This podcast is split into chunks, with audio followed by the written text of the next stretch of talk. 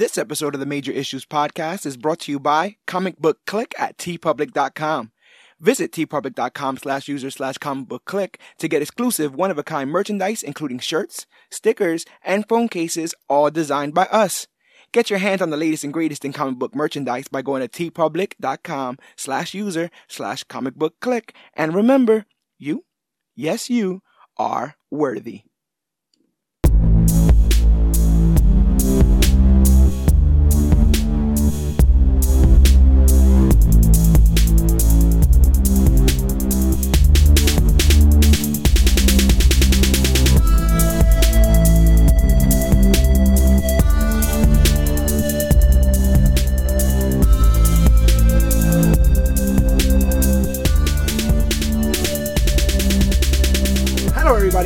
Comic book land. My name is George Serrano, aka The Don, and if you're listening to this, you can only be here for one reason, and that's a brand new episode of the Major Issues Podcast, brought to you by Comic Book Click. And as always, I am never alone, sir. Please introduce yourself. Ooh, I'm back in the studio. Cloudus Maximus, Cloudus Maximus. is back in the studio, but we got another guest for the first time actually in studio, sir. Please introduce yourself. Uh, my name's Abraham, but you can call me Honest Rebel. I'm really excited for today's episode. I'm a big, big fan. I don't want to spoil it because this is your show, so you do your thing. But I am very, very amped. I think we might have already kind of spoiled it because Honest Rebel is a familiar name if you've been listening to the Major Issues podcast. He actually was able to step in where we covered Jessica Jones season three, which means you got to think that Marvel Netflix is coming right around the corner, and that's exactly what this episode is about. Gentlemen, we have lost R.I.P. what is most probably R.I.P.. one of the most iconic live action universes, especially dealing with comic books forever. We had our X Men Spider Man universe, animated universe, you know, and it was cool to see the Ninja Turtles fight the Power Rangers. Like that was a thing.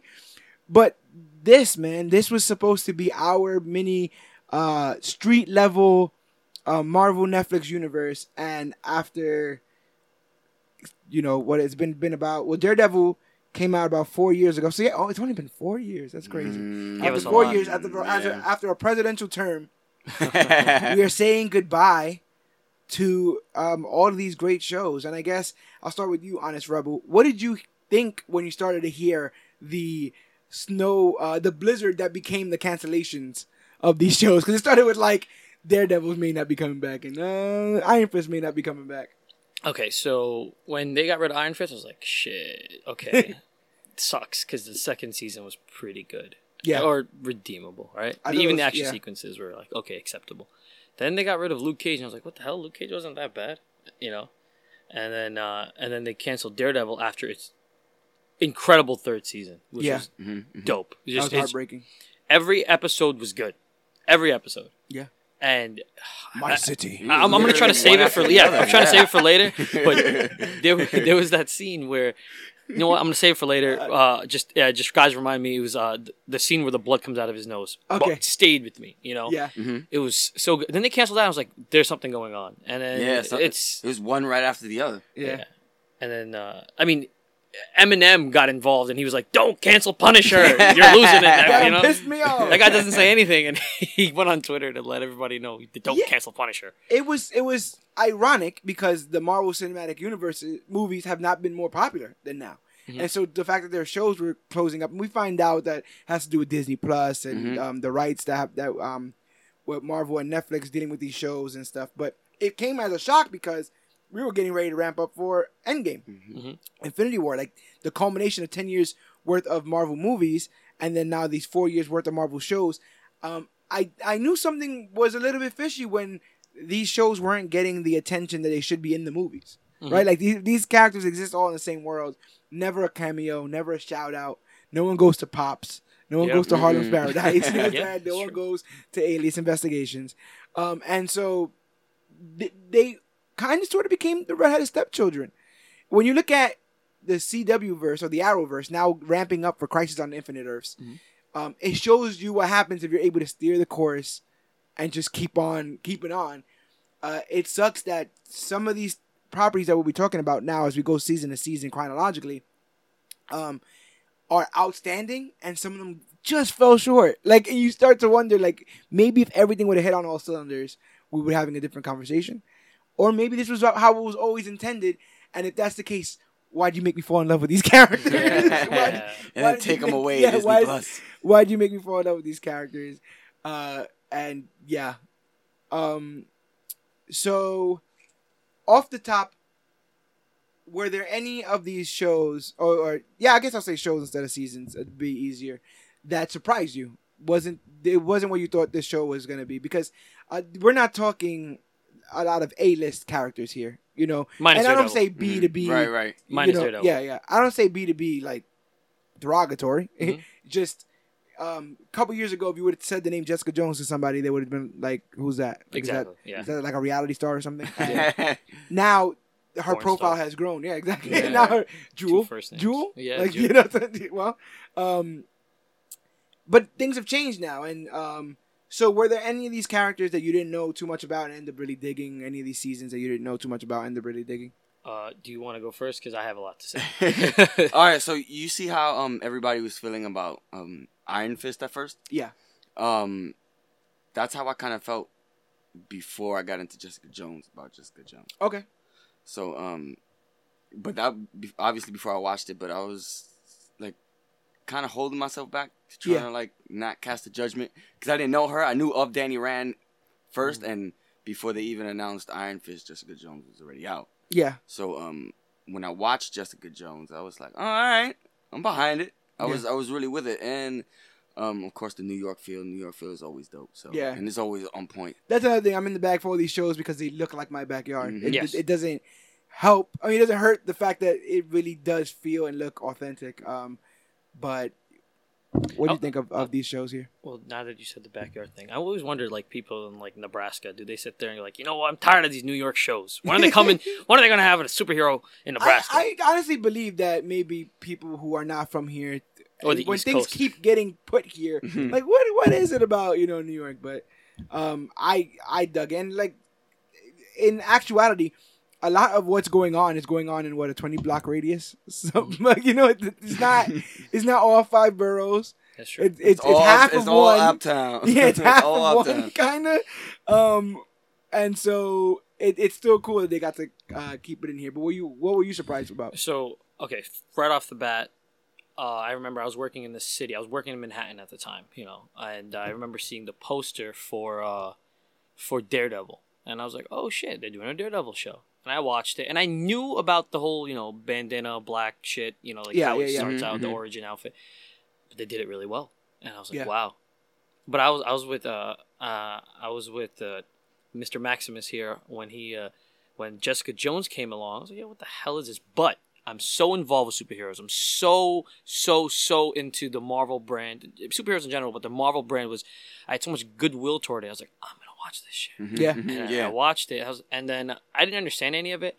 Now I'm also a big fan of just good writing and good shows. I like shows. I like Yeah. I like the way they shoot with particular angles. I like lighting. I, I look at all those things. The communication of Yes, the like- medium. Yeah. yeah, the the delivery of lines. I like good lines.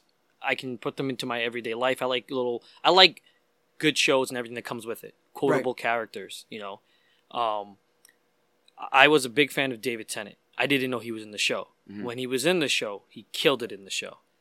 How far into Jessica Jones did you get before you realized that he was going to be in the show? Uh, so end of episode two, maybe. So that was it. Was like I had no idea who was in it. I had nothing. I had no clue. I Oh, just so was you like, just oh, jumped cool. in cold, cold. Yeah, That's yeah. gotta be crazy. right. I'm trying to think of something that I've seen where an actor popped up and I'm like, wait a minute, Yeah. I, I like you, I know you, and I like you, but uh, it's not coming to mind now. But yeah, that must have blown your mind at the That's time. why I watch comedies, honestly, because Yeah. every comedy has like one cameo from somebody that's from something else. Yeah. Especially like Seth Rogen movies. You're like, Yeah, oh yeah, yeah. shit, Yeah. That, that guy. Is that Rihanna? Yeah. yeah, yeah, yeah, yeah. I was No, watching that recently, actually. Yeah, Jessica Jones definitely um, turned things on its head. I think that one-two punch of Daredevil and Jessica Jones, which were the first two shows to come out, Mhm. really set a Mhm, stage of mhm. like this is something different that we're playing with. But let's go back in time. Let's let's go through these chronologically and talk about these shows. Uh, starting with Daredevil season one, which was created by Drew Goddard. I think Drew Goddard went on to try to do Sin- the Sinister Six movie that ended up not happening. so, uh, you know, it happens. Some things are a blessing in disguise. Yes, coming out in spring, April 10th, 2015, and sitting currently in 2019 with a Rotten Tomato score of 99%. Shoot. almost a perfect season. Daredevil season one uh, is a live action series that follows the journey of attorney Matt Murdock, who, um, in a tragic accident, was blinded as a boy but imbued with extraordinary senses. Murdock sets up a practice in his old neighborhood of Hell's Kitchen, New York, where he now fights against injustice as a respected lawyer by day and a masked vigilante by night. Um, what I dug about this show was, I think, off the rip, um, not do not doing the beat by beat origin, like not doing the full day of I can see Matt and then having it happen. Mhm. I, sometimes with these origins, it becomes like the Titanic, like watching the movie Titanic, Mhm. where it's like I know what happens to the Titanic, so now I Mhm. just it's all about A matter of when they get there. Yeah.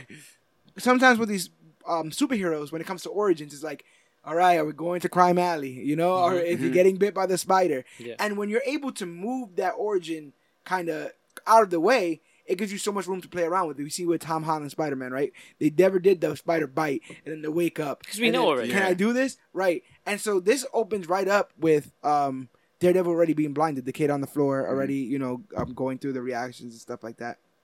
And we get an introdu- introduction to Matt Murdock, played by Charlie Cox.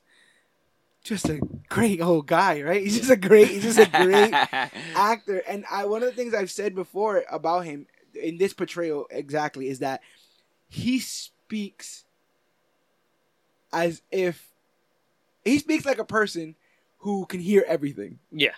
Does that make any sense? Like he speaks as if everybody else has sensitive ears Yeah. as well. Very. So he talks like somber. this, and he's very you, you, you- listen, Foggy, and what we're gonna do. And like I like that he does he plays good blind with the glasses off. Yeah, Yes, that's he's great. not- Yo, that's that's Yeah, right, where- scary, dude. where he's not looking at you, Mhm. but he can kind of know where you're at, uh, the general direction of you.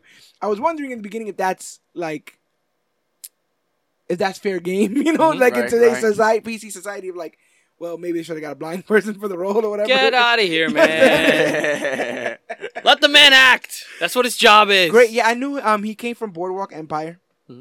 Um, where he did great things, but really, uh, really found himself in this role. He played a bitch, like a bitchy, like a little bitch ass character on that. I, I remember I went back. He back. was kind of villainous. He was kind of yeah, anta- an antagonist. Did anybody else know he was British? Because I didn't know he was British until I, found looked out up his after the interviews. fact. So yeah, me the- too. the- yeah, um, they Marvel's got a lot of Brits playing. So all- is uh, DC. yeah, You know, our Superman's British. my, our Well, Spider Man, our Spider Man. Wolverine was Australian.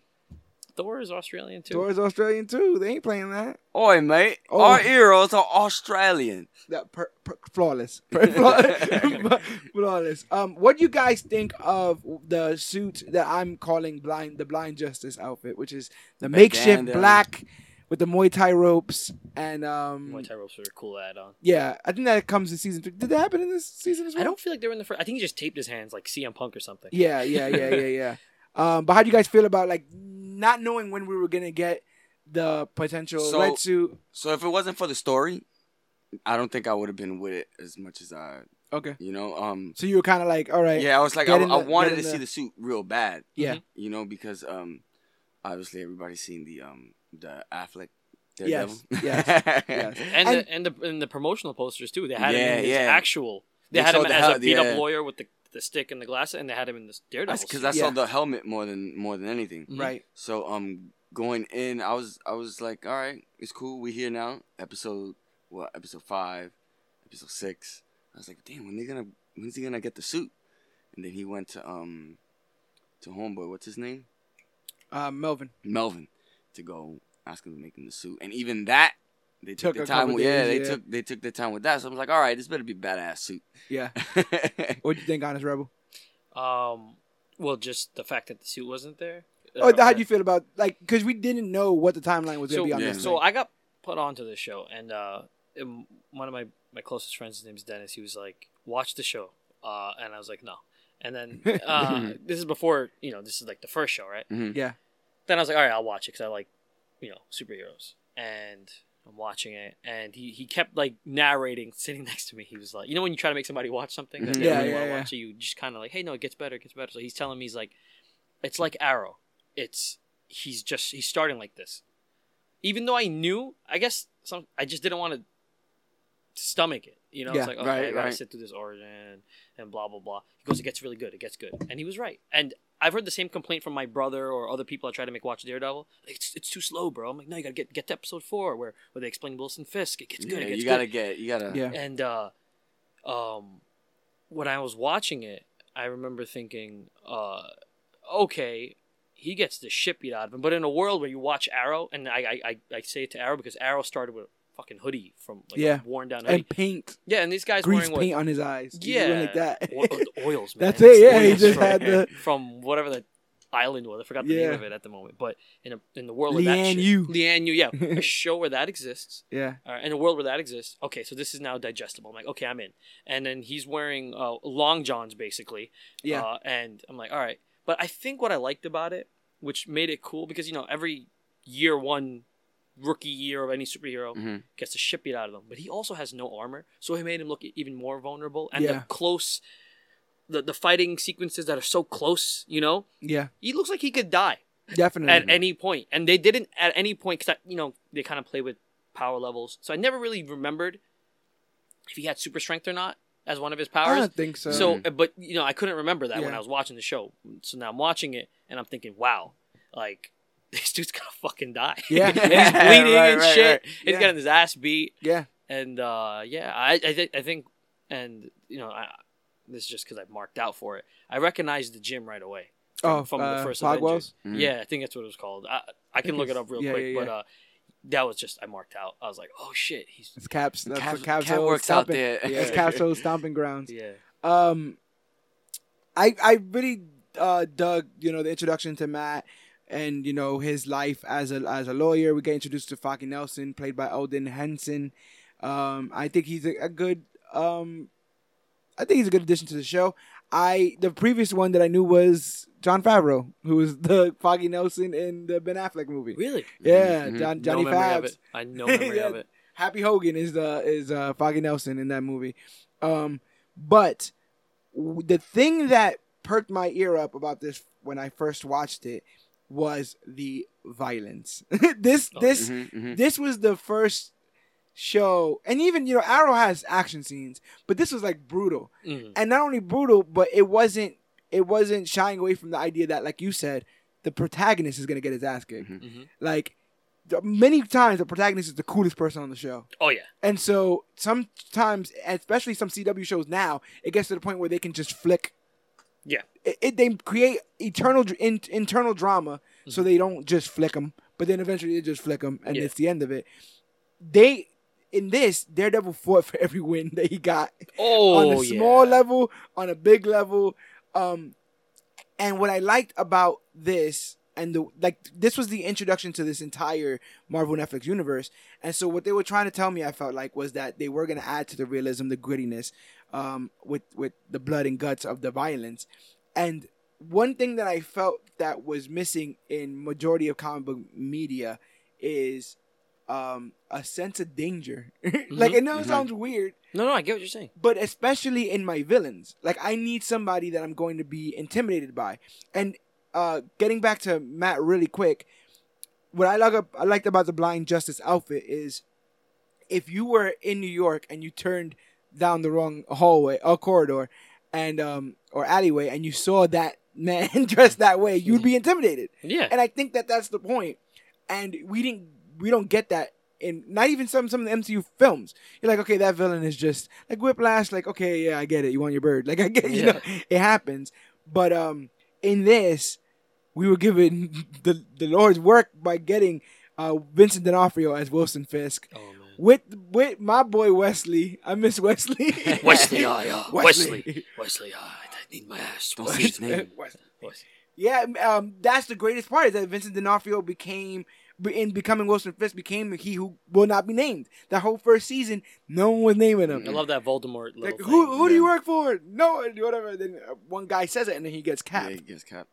And then we find out that the police are in it. Mhm. That he's got all these people in. And the great thing about it is, I didn't get enough from this kingpin, but I have now, in retrospect, realized that he wasn't the kingpin yet Mhm. he was Mhm. still just like a shady businessman. We get full like mob boss kingpin in I would say in season three, Yes. um, where he doesn't care and who He's whoever in the dies, limelight. whoever and dies knows- dies. he has nothing to lose, so whoever dies dies. Whereas before he was trying to keep a public face and stuff, and I think that that, that changed things.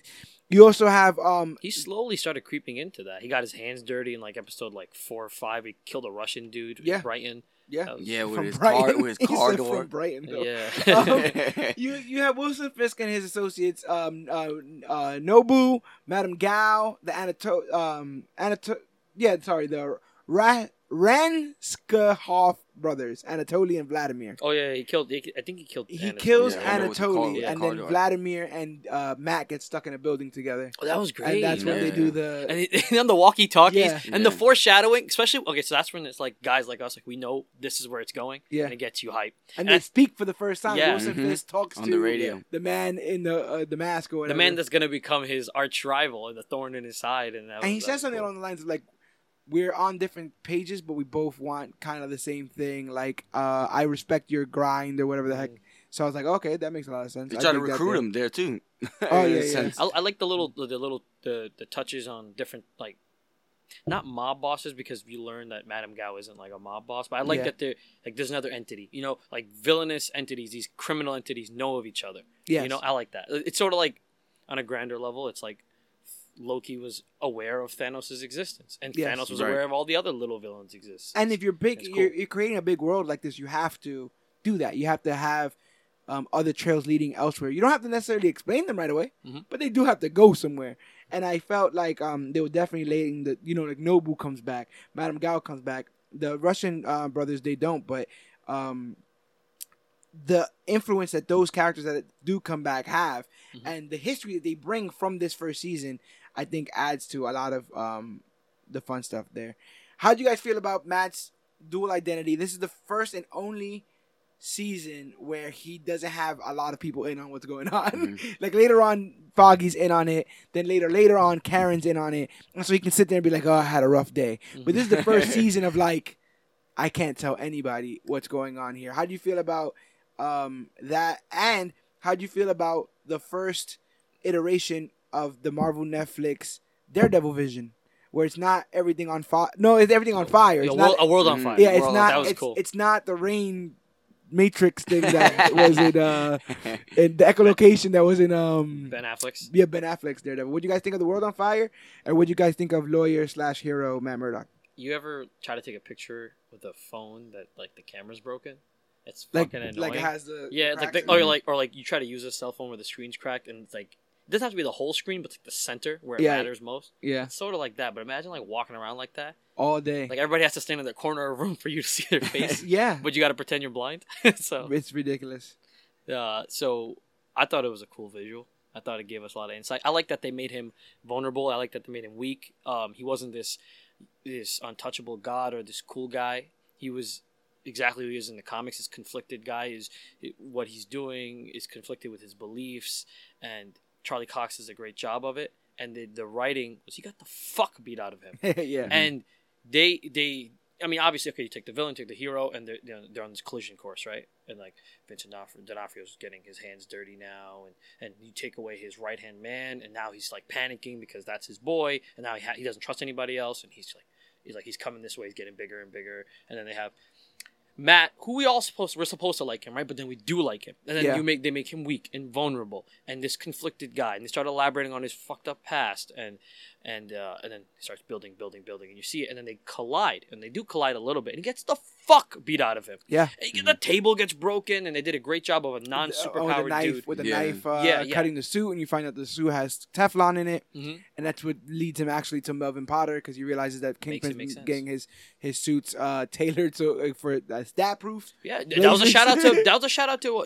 uh, the Dark Knight. Yeah. he's like in Batman. He's like he wants to turn his head because he's tired of doing this. yes, You know, yeah. and yeah, that's great. That makes a lot they of took sense. a lot of elements from other stuff and, Definitely. you know and they, they were very smart about it and it was very very well written but can, can, i i want to talk to you about this mm-hmm. specifically because i feel like you're gonna feel i know for a fact the the the tri- the beginning of the trilogy of these long shots yeah, of him going down the the corridor yeah, Yeah. and he just beats the fuck Whoop- out of just this guy. Yeah, that whole ass, that right? hallway fight in many ways was people's awesome. Yeah. the, the the the deal maker, I guess you would say, for many people to jump on to this series. Um, shot Oldboy style, you know, um, and that's when you really start to see the actual toll that it Mhm. takes to Yeah, be a I- hero and I like- all that kind of stuff. I like there. the psychology behind that too. The psychology S- behind that is awesome. Kevin Seeing you start Smith does the entire scene like like he describes it the entire scene um at one of his like uh panels or whatever. And um because he was trying to convince one of his friends to watch it and they're like i don't want to watch that. He literally just like bro so like there's this kid and he's like on the other side of the hallway. And then you know you see one door bunch of guys another door bunch of guys another door bunch of guys and then matt shows up on the other side. And that literally was it. You have innocence on one end Matt on the other, and evil in between. And mm-hmm. Matt will swim through the evilness. Mm-hmm. He will he will crawl through the broken glass and the fire to get to the end. And there, at the end, probably with punctured lungs and a mm-hmm. ruptured spleen and broken ribs, he tells the kid he ain't got nothing to worry about. And that's what that's that inspiration. We're talking a little bit off air about inspirational heroes. That's that inspiration you gotta feel to feel like somebody's being a hero. Yeah. Is in that moment, even with all the things that he can complain about, like you heard me fighting them, and you didn't come out here and you know, like, rush this along. Um, I love that Matt threw a microwave at somebody's head or yes, some Yeah. shit. he flung that thing, man. It was He great. flung that freaking uh, microwave. But let's go from Matt's uh, uh, vicious side to his more vulnerable side. How'd you guys think about the introduction of Deborah Ann Woll as Karen Page, uh, who got framed for the Union Allied murder? Um, Matt takes her in because he can. Uh, he has that whole heartbeat lie detector thing, Mhm. and so he knows that she's innocent. And so the rest of the season really becomes about trying to clear her name, finding out about the Union Allied stuff, and keeping uh, the Daredevil thing a secret. Uh, aside from the fact that I think that they were trying to kind of play Karen and Foggy off in that first season a little Yeah. bit. It felt a little bit like that. No, Uh, it was. It was like, or at least oh, Foggy was, or at least Matt was like, "I'm too big. I'm like way I'll, pro- busy." I'll probably say that So, because like- I kind of I'm trying to get with the night nurse, Matt the introduction of the character night coming, nurse. yeah. yes, Claire Temple shows up later on. But how do you feel about um, Karen Page? I found her annoying. Uh, Yeah? You found her yeah, yeah. Okay, so no, no, I, I, I felt bad for her. Yeah, She played a very good vulnerable uh, character. She was, she. I like the fact that she tried to being a victim, but there were moments where she got in the way a little bit, yes. and I found Yeah. that annoying. okay. Uh, I like that they kind of did a little bit of a Spider-Man one shout out with Mary Jane running, you know, in the rain. Oh, right, down- right, It wasn't upside down kiss, but it was like it was in the rain, and Matt Murdock gets thrown out of a window, and he's bleeding, and he's getting up off the ground, and he's like, you know, piecing up this dude. I think it was an Asian guy. I, I don't remember. I think it, it might have been. It might have been Nobu. Okay. It might have been him. I don't remember. That Nobu fight was also incredible too, because Yeah. that's when he was throwing that chain Yeah, thing yeah, and stabbing exactly. up, stabbing up Matt. He Matt still got those scars later on in season two Yeah, he takes when he's off showing his- the his- scars to uh, Karen. Elektra. oh no, Elektra, Elektra, Elektra. Uh, he's like, yeah, these are uh, Nobu. This is your boy Nobu. Like this is what this is what happened there. Um, yeah, that that was uh, it was I think Karen, I think Karen's all right in this season. I think majority of my annoyance of her comes in later seasons because she has less to do, kind of. Mhm. And this season she has something to prove, so I'm more like, prove it, girl. I like But the then better in Punisher to be honest. Season two, yeah, but Punisher, I couldn't wrap my mind about how he actually felt about her because he was he kind of like kept her on like a pet, kind of Yeah. kind of stuff. Like, like, dude, like he never took advantage expressed. of her. Yeah. Um, but he also like never did this whole like, and you were always the one that like it never it never culminated like that. So I found that a little bit weird. But we did get Rosario Dawson as Claire Temple, the night nurse. Mhm. Um, amazing uh scene that she does uh, on the rooftop with with Matt. Mhm. I think she finds Matt like in a dumpster or something, right? He's like, yeah. he's What like near death Yeah. and uh, she nurses him as the night nurse does, and then he lets her in on his on his whole plan, and um, I like that moment where she's like, he's like, just let me know when they're by the stairs, so he can throw the so he can throw the fire extinguisher because he can hear Oh, he when can they're drop gonna it, be yeah. so he can hear when they're gonna be there, whatever, and then. Um, Claire's showing him how to interrogate. She's like, you could just stick something in his eye, Mhm. and it'll hit this nerve or whatever, whatever, whatever. They were doing all that on the rooftop. Really cool stuff. But my favorite Claire Temple scene um, is when they kidnap her Mhm. and they're holding her in like a Russian cab yeah, yeah, yeah, and they beating on her. She's covered in blood. Yeah. They've been beating on this poor woman, Mhm. and she has not given up Matt or any of that kind of stuff. And they're like still, you know, doing the venom monologue with her, and then she starts to laugh. And they're like, "What are you laughing about?" And then the lights cut off, and she's Yeah. like, "He's gonna be so pissed." He. And then Matt just comes and cleans house, and like I like Rosario Dawson as an actress. I think that Mhm. she's one of the few that can play like sexy and tough. Yes, like, and yes, yes, be yes, yes. believable. Yeah, Like, yeah. oh, she's gonna like you're not gonna tell her what to do. She's gonna do it, as opposed to it being written that way. Um, and so it felt cool to see them as equals, as opposed to, I mean, not no like not to be offensive, but opposed to the, the Karen Page where she had to be saved. It, it felt a little bit different. I, I with like uh, Karen Page was a, a long a, uh, a long game character. You Yeah. know, it's like I'm gonna redeem myself. I am redeeming myself. I have redeemed myself. yes, And uh, but they do that in season two and three. yeah, yeah, and, and that's fine. And then that's fine with me. But with Night Nurse, it was like, nah, I'm a I'm tough. lit. Yeah, I'm a, I'm a tough Right, fucking right. girl from New York. It's different type of people from and New York. that, and she just stays that way. Yeah. she just because there's different lit. types of people that live here. You know what I mean? yes, We're a you're melting right. pot society, and in, you know in the boroughs, and Yeah. you know especially in the in the in the world that they're supposed to be reflecting. yeah, Not every girl's the same, and and they played up and, and like whether you want to bring up the ethnicities or not.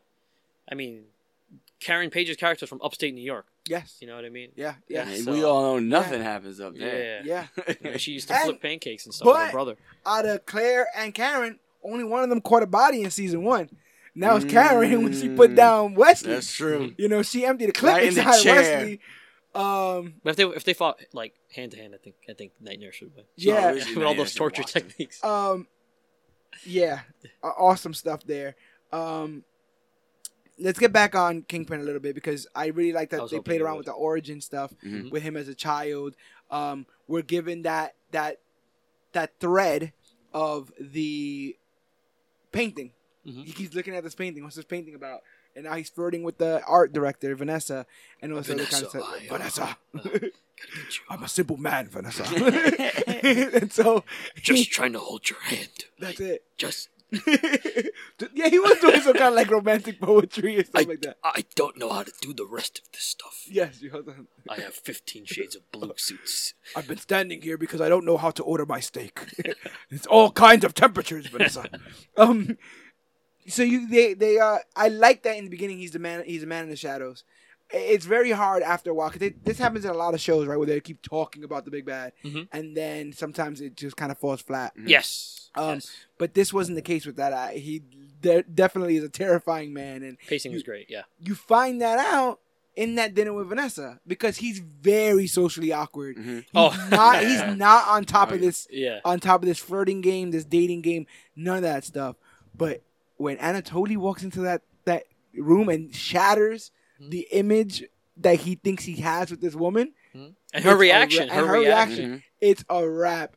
And I I the like we were talking about with Kevin Smith in that scene, that the car door scene Mhm. plays in my head all the time because I remember it like it was yesterday of them parking and Wesley picking up the phone and going driver's side Yeah. door or whatever like Yeah. that.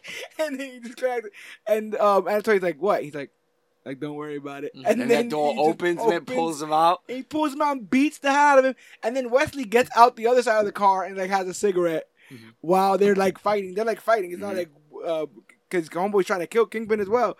And then he just puts his head in between the do- the car and the door and And proceeds to, town, rage quit, right? Ah. rage quit all over Anatoly. Mhm. And that's what I needed. I needed a threatening villain that I would be scared of. And he, this man child, this person who ha- Yes, his yes. inability Yes. his you're- inability to express himself any other way than just smashy smashy. yeah. Uh, and I love it's that you brought that up. They brought up the fact that he uh he uh he felt embarrassed in front of that girl. You ever see you ever see people and they, I always say this like you can't skip all your development phases as, as a you know you have phases where you have to grow, you have to fall flat on your face. Yeah. And there's some people that can't handle criticism, some people that can't handle being embarrassed, anxiety, and like in the most normal. f- If I had to break this down to somebody, and, like let's say he was a friend of ours, let's say Kingpin Wilson Fisk was a friend of ours, like Yeah. he just he was embarrassed, he doesn't handle it well. yeah, So a lot of that, and he's trying to keep his hands clean. Yeah. You know, but I'm sure more than anything, he was pretty embarrassed. Al- al- Also, the guy, you know, kept trying to, you know, let me talk to him or whatever he was, you know, whatever his whole gripe was. He wanted to do it face to face with Fisk, even though Fisk doesn't do anything face to face. yeah, He has Wesley. It was real, and Yeah. they did a really good job of that. Um, there was this the right before the last fight. I wanted to talk to you about that that speech that he gave. okay, he yeah, is the ill will. Uh, yes, on the, yes. that shit was so good. But I realized that I'm the shepherd. yeah, yeah, yeah, yeah, yeah. Yeah, because we find out how important Vanessa is to Fisk Mhm. to the point that he, it, it it starts to cloud his judgment. I viewed Vanessa as almost an escape for Fisk. Like I think that Fisk thought that the life that he had was the only life he can have. Mhm. And in seeing Vanessa, he, it opened up a whole new world of possibilities. And he much rather hang out with Vanessa than Owsley or or Mhm. Gao or any of them. And in that moment, he realizes what choice, what life he wants. And Owsley finds that out, and they get her poisoned. Mhm. And so Fisk is not. and he's pissed. He can't trust nobody. Mhm. Owsley dies. Everyone basically dies at a certain point. Um, and we also get that thing where Karen um is trying to look up stuff on Fisk, finds out about his mother, and then that gets Ben Urich killed. Yeah. Uh, cause literally just pounded till he's dead. that shit was sad. Um, and then somehow in season Good two, cast. they're just like, "Well, you were friends with an editor uh, or a newspaper reporter. How would you feel about being a newspaper reporter?" and they just give her the And, job give it- and his office. and his office. I love that she's qualified for every job. That's it. Uh, She's just qualified. Oh, She's- secretary. Oh, she's like, like That's a it. Paralegal. pseudo- Yeah. And now and now we're doing this. Um, but that fight at the end of uh Kingpin um versus Matt was really good. When Matt finally has the gear on. Mhm. Um, and he's like, it, it's funny because Wilson Fisk says almost a very cartoonish line of just like, "I'm gonna kill you," Yeah. like in a very cartoonish Yeah. way. And then Matt just says, "You know, take your best shot." And that's Matt Murdock. Like he's gonna let you. He like swing. I'm a swing too. Don't get it twisted. I'm a Mhm. duck and I'm a dodge and I'm a swing. But this is going to There's gonna be a fight, and um, I think I think that first season is damn near perfect. I think that it deserves that 99 percent uh Rotten Tomato score there. I actually forgot about uh, Vanessa getting poisoned. You actually just reminded me. Like, Yeah, oh, yeah, yeah. I actually. So yes, forgot. so yes, ninety nine. I I I'd, I'd keep it there. That Yeah, they good. they he was stressed. My man was stressed. Um, then we get to Jessica Jones season one, directed by Melissa Rosenberg, released on November twentieth, two thousand and fifteen, just a, sh- a few short months after Daredevil, and uh, with a Rotten Tomato score of ninety four percent. Mm. Synopsis: Ever since her short-lived stint as a superhero ended in tragedy, Jessica Jones has been rebuilding her personal life and career as a hot-tempered, sardonic, badass private detective in Hell's Kitchen, New York City. Plagued by self-loathing and a wicked case of PTSD, Jessica battles demons from within and without, using her extraordinary abilities as an unlikely champion for those in need, especially if they're willing to cut her a check. Um, I dug this because it's the first um, solo woman property for Marvel. You know, you got Krysten Ritter coming in. I knew her from Breaking Bad. People know her from the B from Apartment Twenty Three and a bunch of other shows. Bro, was she on Two Bro Girls? No, that's uh, that's a girl from Thor. Yeah. Uh, but yeah, man, we got this reluctant hero, uh, a noir hero for the first time, uh, an actual detective. Uh, with they had detective music. Uh, yeah, you know they had um. uh, She was always in these dark, dark places, dimly lit, covered in smoke. Um, it opens up with narration of her talking about how she feels about the city Yes. and her clients. So it's very personal. You're you're very much with Jessica on all these stakeouts and and stuff. And we they play constantly with the themes of consent and PTSD and manipulation because the villain of this is David Tennant playing uh, Kilgrave. I actually forgot his first name. David or, or No, Kilgrave? Kilgrave's first name. Oh, he had like a weird like Yeah, like, British. I keep name. trying to think Obadiah. so No. it's like Obadiah State or whatever. Um, Jedediah Kilgrave, something like I'm that. gonna pull it up. You you find that for me. Um, I was gonna say I had to check it real quick. This was the first superhero, closest thing to superhero female, uh, female superhero thing we had. I Yeah. just checked. Wonder Woman was 2017. Yeah. So Yeah. this was the first. Yes. Actually. Yep. Yep. And that's why when everyone was making a big deal about these other things, I'm like, Jessica's out there doing it. What you what you doing? Um, and Kilgrave plays the Purple Man. The Purple Man has the ability to uh, to uh, convince you to do to do anything. whatever anything that he wants literally as he like the thing that he says that will be the thing that is in your head and you won't be able to get out, get it out of your head until you accomplish it um And I didn't, I didn't think how well they can twist. They were gonna twist that around. and how literal yeah, it was It's literal it was, Zebediah. yeah. Zebediah right Yeah, Zebediah. Kilgrave. Zebediah Kilgrave okay Zebediah Kilgrave because Murder Corpse was taken or something like that right Yeah, yeah, oh yeah, that was that was great. I love that they, the way they they because it is a kind of cheesy name, Kilgrave. But um, it starts off with a, uh, a a set of parents looking for their child Hope. Um, she finds Hope, and we get the first inkling of Kilgrave's reach when Hope shoots her parents in, in a in a elevator Mhm. and tells Jessica to smile, and it was creepy. Oh yeah, yeah, it was. it was creepy as hell because she keeps clicking the trigger hmm and then comes to, and then starts to cry because her parents are dead, Mhm. and so you're like, wait, she had no idea that she just murdered these people in cold blood. Um, and it just shows you the, the pull of uh, of Kilgrave's powers, and we're also introduced for the first time to Mike Colter, who comes in as Luke Cage, as a, uh, as a owner of a bar that Jessica frequents very early in the series, um, and we get a little bit of Luke and Jessica, some superhero love making. I think I think that was the first time I realized I was like, she's kind of hot. Yeah, She's yeah. kind of hot. You know what I mean? Like, How you feel about the superhero love making? The super love uh, making. It was cool. She broke the bed. It was strong. Yeah. It was It strong. was strong. and and he did not dominate her. They they uh It was equal footing, it was equal footing. equal booking, Yeah. 50-50 booking. yeah. I feel you. I um, I like that they were they both warned each other. Mhm. Like they were like, I don't, you know, I don't want to break you. It's like, like, yeah, "Word? yeah, I don't want to break you. Yeah, like what do you think this is? I, I Um, like that. I think 'cause often in movies and stuff we see like it's like hard drinking Indiana Jones style guy, Han Yeah. Solo type. Like I'm Mhm. just gonna bang out these women, and I'm and Yeah. then now women in today's because you know the older you get, you realize girls don't just wear you know skirts and they're really like polite. There's different types of women. Yeah. and Jessica Jones represents like uh someone for those women in my opinion. You know, like nah, they're gonna go for the guy. You Yeah. because they're also Right. just like any other person. They have needs or whatever. And she's this hard drinking. I want to have sex right now, woman. And I feel like that's that was really cool for for girls. you It was also very unglamorous for a hero. Yeah, you yeah, know, yeah, yeah. and I and, coming off the strength of Daredevil, which was kind of the hero archetype, Mhm. uh, it it got muddy and gritty and bloody, but it's very much uh, paint by numbers like origin story. We got somebody who's kind of like "Pff, heroes, like Mhm. that they suck, like Mhm. they- Yeah. they- and so it was cool to get that other side of this. Um, and we get the introduction of Kilgrave with that whole children are to be seen and not heard scene where he you only see him from the back of the head. yeah, yeah, walks yeah. into somebody's apartment, gets their his voice, apartment. Yeah, you get to get he gets to the apartment, throw puts the kids in the closet, gets the mother to cook him a meal or something like that, and you're like, this guy is absolutely crazy. Um, we got to talk about Jessica killing Reva, Luke Cage's boo, who we Mhm. find out she was into something she probably shouldn't have been into anyway. Right. Uh, but Very gray area there. yeah, that that there, Jessica killing Reva and breaking the spell is ultimately what sets the, the course of this entire season. Mhm. Because since then, um, Kilgrave I think was hit with a bus, and so he w- he had to like go through some surgeries.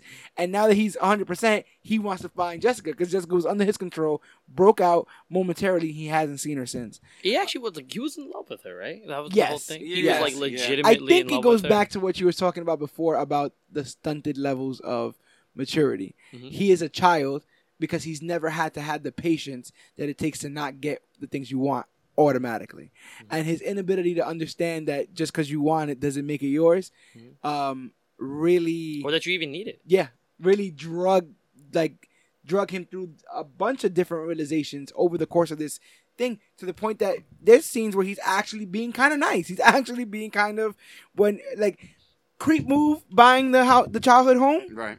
Cool move about to slap the neighbor for getting kind of disrespectful. Like the neighbor was getting kind of mouthy, and he was like, "I can make a slap herself if you if that's what you want." Yeah, they did a really good job of almost making you like him, and I like It's because David Tennant is charming, like you said. Again, the actor just has it, so make them make that man play the Riddler. that's it. It- it- yeah, it would be good. Uh, uh, that I liked. I liked uh, the they really humanized him in a way that he was like, I don't know if people are doing this because I tell them to, or or or uh, or it's because they want to. I can't tell the difference. Yeah. because you can't. Yeah. And we find out that he's been experimented on since he was a kid. By his Um, parents, right? by his parents. yes, yeah, by his parents.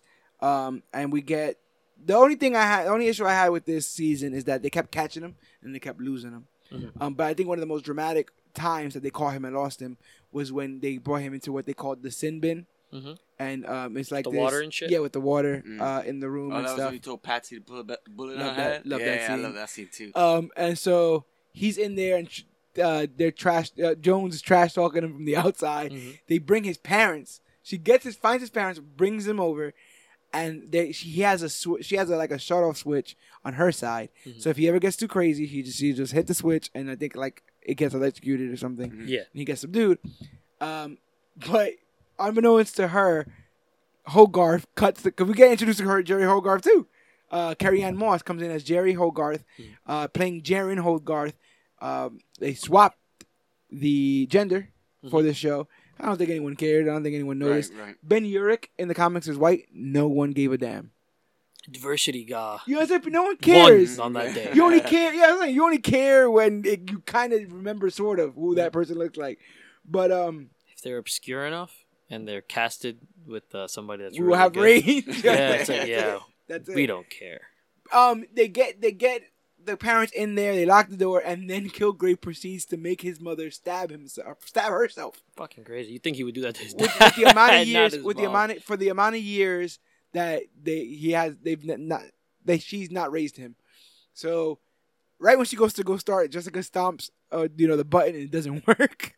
Well, yeah, what was the deal with that again? Uh, uh, Jeri cut it. Yeah. Because it. And Jeri was floor- gonna- I think what the floor was. Uh, Floor was covered in water and it was supposed to get electrocuted. electrocuted. Yeah. Yeah. and th- this is the this is the first of the why the hell is Jeri Hogarth siding with the villain stories that happens in Just Jessica a Jones. rotten soul, that woman. She is, um, but that's Great when he actor. walks. Uh, uh, Patsy draws a gun on him, Mhm. and he goes, "Put a bullet in your head, Patsy." All while But the way he walking away. delivered that line, Yeah. man. Real quick. Yeah. Yeah. Put a bullet in your head, Patsy, and then he just walked out, and then you see her trying to literally push the- Yeah, push, the a bullet, into her into head. her head, I like the way Jessica. and then Jessica did puts the it in her mouth. that, Yeah, Yeah. She said, put it in your mouth, and then And then, back out. but the thing is, it Such also clever didn't writing. work Yeah. until she explained it. She Mhm. put it in her mouth and she goes, "All right, it's in your head, right?" Mhm. And then it happens, and then it, she's released from it. So it literally, she had to feel that it happened. Yeah. It couldn't be somebody else saying like, you know, that it was in her head. I, They did that with the crazy. cop too, didn't they? It was like jump off or something. Yeah, he, um, they convinced him that he Simpson jumped. almost jumped off the roof. Yeah. because he was done with him, Mhm. and then he's like, "Oh no, forget it." Yeah. Um, and then he told the guy to screw himself. That was the whole thing. Yeah. He made a guy stand by the gate, and he pissed himself. Yeah. He was standing by the gate forever. Um, we get introduced to Rachel Taylor, aka Trish Walker, aka Patsy Walker, Mhm. um, who hosts uh, her own um, talk show called Trish Talk.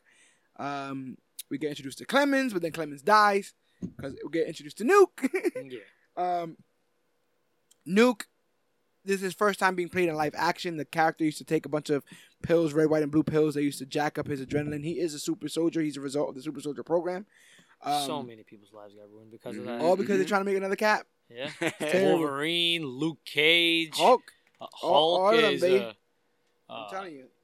I'm sure there's somebody I'm forgetting right now. I mean, all the Weapon X's, you know. all that that whole the Weapons Plus program, all of them. Uh, I did like. I mean, I did, did think it was shocking when Nuke did kill Clemons. Like he just point blank shot him Point in that room him. and then set the room on fire. Yeah, it was, Um, it was weird. That was a lot.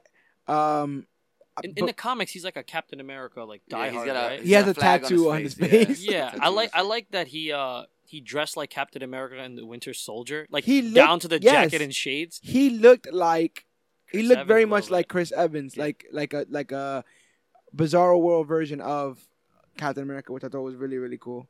Um, but again, that starts off weird because first he starts kind of like dating Trish, hmm and then he becomes a agent of Kilgraves, and then Trish has more sex in the show than Jessica does. Just yes, to put that out there. but they get they get it though. Yeah. They they are not.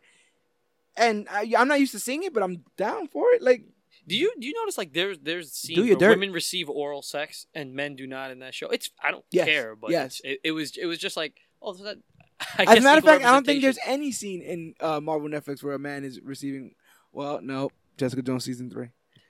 Uh, so, we'll, so yes, uh, we find out that Jessica Jones was responsible for killing Luke Cage's girlfriend. Mhm. Um, and they actually are able to put Luke Cage under Kilgrave's spell, and Luke and Jessica duke it out at a nightclub, uh, while Kilgrave is emceeing the entire thing.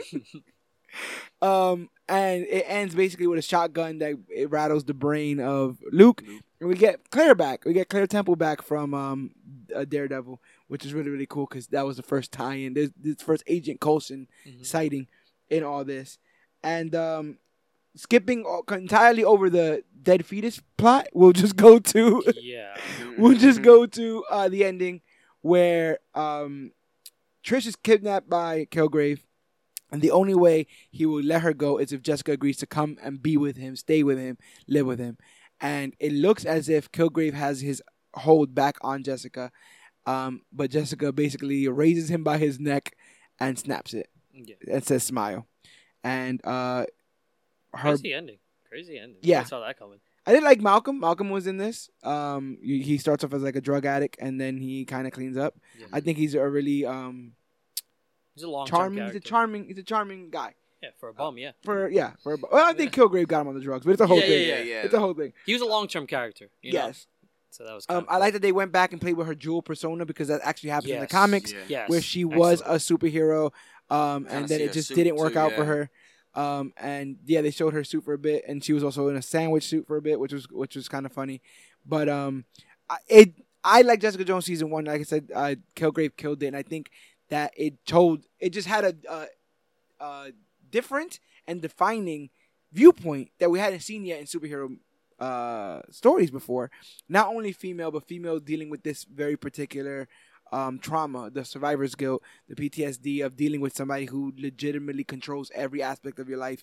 Um, there's women out there who never escape that quote unquote grasp, that never break that spell. And I think Jessica Jones, at least this story, is set out there to be that inspiration for those who find themselves with another purple man in their lives. Yeah. What do you guys think of the Jessica Jones season one as a whole? I like that she couldn't fly. Yes.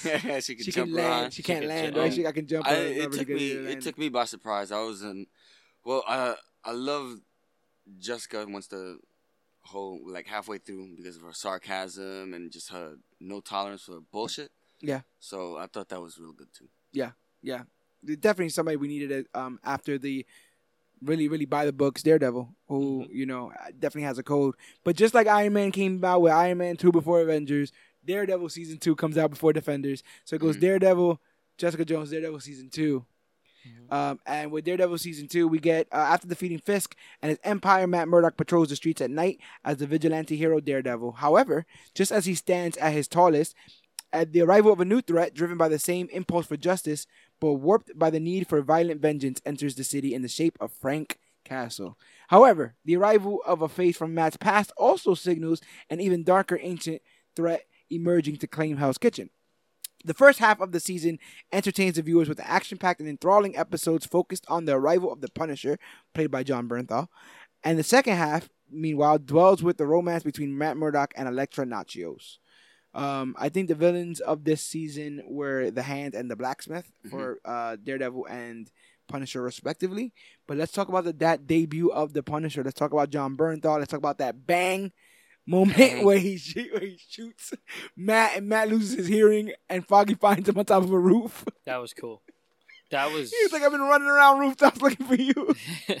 Matt, that was a good line. yeah, That- that Fat Foggy has enough with Matt in this season. was- Mhm. There's an episode where over he just he reams him out in the bathroom. Mhm. He's like, "It's not my fault, Matt. Like that's your girl. You know what Yeah. I'm saying? Like you, this is your little nighttime hobby. I didn't want to sign up because that's the whole thing. Is that uh, eventually Matt signs up the entire firm to defend uh, Frank Castle. Yeah. Frank Castle is being uh, accused of killing people that he actually didn't, even though Didn't Karen kind of push for that a little bit, or, or was I think what- she was. I think she. Well, I think she got under uh um Matt's skin because she was kind of like digging Mhm. um Uh, the Frank. yeah, yeah, yeah, kind of like defending him. He's like, he's nothing like Daredevil, and she's Yeah. like, yeah, well, maybe he gets things done. yeah. And then she, he was like, think you should leave. and so I thought I thought that was really funny there. Um, but you gives you that iconic rooftop philosophy scene. I loved it. Straight out Um, of the you can't save more. eh? You understand? He said something like.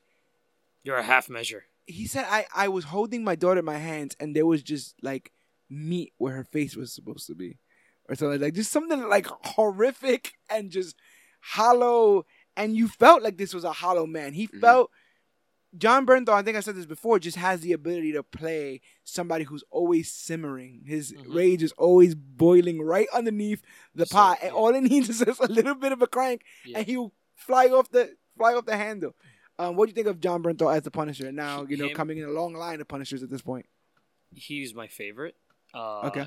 The other one, the original one, I forgot his name. Thomas Jane. Yes, he looked pretty cool for Punisher. Like Yeah, yeah, he- yeah. He had a cool look, but I And he went to Puerto Rico. Yeah, yes. I'll never forget that we had a we had a yeah, and he got go- the shirt from his, like his son or something. All right, it cool. like a uh, surf shop. Yeah. like- all right, this is like this is the symbol. I, well, cool, whatever. I liked it. Yeah. It was better than the warm war one. Uh, that guy looked like Hannibal Lecter. yeah. Uh, this one, this one I liked a lot. Um, he's very good casting, perfect voice. I like that he's kind of small, so like in height wise. Yeah. So he looked like he can get fucked up, which he fucking does. Yes. Um, it, he gets beat up bad real in this bad. season. I real think he bad. might have stole There was a- every scene he was in. there was a joke I made after a while. of, Like he will never be on screen with a, like no blemishes, Yes. either a broken nose or bu- uh, black eyes, both eyes blackened. yeah. They drill his foot with a with a drill. it's so like in this, he cuts his own forearm open. yeah, uh, you know, it's it's a th- oh no, and then he gets a, uh like a broomstick shoved in his forearm.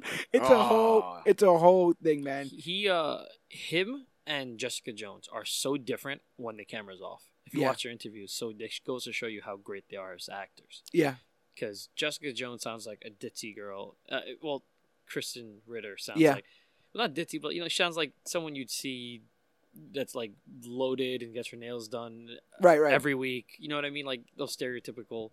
And then this guy straight out of Jersey, but when you put the camera on them, yeah. awesome. I also think they do a, they both do a very good job of having a brave face Mm. and then and then playing somebody who may not know exact 100% what's going on. Like Mhm. may not know if what they're doing is 100% right. Like the quiet moments of Jon Bernthal as Punisher, like when he's sitting with Karen, he's like, "If you love something, you better hold on to that, right? Yeah. Don't play with that shit around me." You know what I'm? Yeah. Like, He's like, we, talking about love, like love, love, love. Like, you got a problem with love? Like, who got a problem with love? Like, he was really going at it. I was like, I'm mad. I think I see you there, I Frank. mean, if you'd have told me, if you'd have told me that um, homeboy from Walking Shane, Shane from Walking Dead was gonna be Punisher, Shane, why is it still coming? and that's what, and that's what I went back to go see when a couple episodes in when he was just laying waste to Yeah. everything and on on the um rooftop with Matt. I went back and I seen that. I was like, you know what? They they, He's they, a- they probably a- did the same. Mar, Mar He's- probably did the same he's, thing. an, went back, he's literally looked, an and was animal, man. He, Yeah, he man. feels like an an- He paces, you Mhm. know, and, and he looks like you right in the eye, and then he he gets frustrated while he talks. Like oh, he literally feels like a force of nature, and I Mhm. think that's they did a good job with that. Um, from the serious to the sensual, how do you guys feel about Élodie Yung coming in as the uh, Elektra Natchios? I'm just gonna say it off the bat. I was like, she's a little underwhelming for me. yeah, yeah, And Mhm. then it picked up. Yeah. And I was like, okay, you know, uh, she's not the. I don't think she was the, like she showed off everything she could do yeah. until Defenders.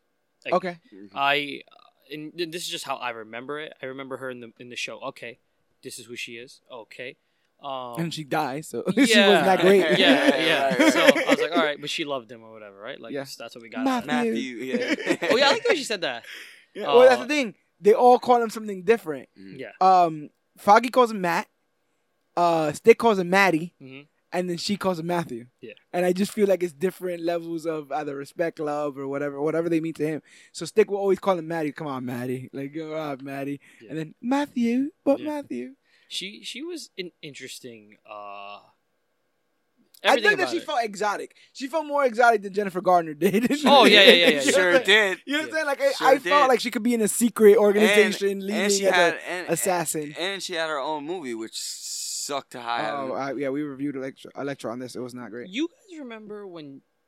I think this was I think this was season two when she tried to leave through the airport and somebody tried. Yes, to that kill happens her? in season Mhm. two on the on the plane, and everyone went crazy trying to figure out if that was a comic guy. There's no No. tie, He there's just- nothing there. he just tried but I think she gets her size in that yes. moment, right? Yes. her Elektra Natchios size.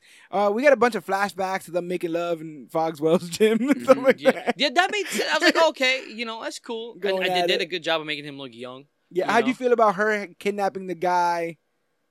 Who did she kidnap? That she kidnapped some guy that he was supposed to kill.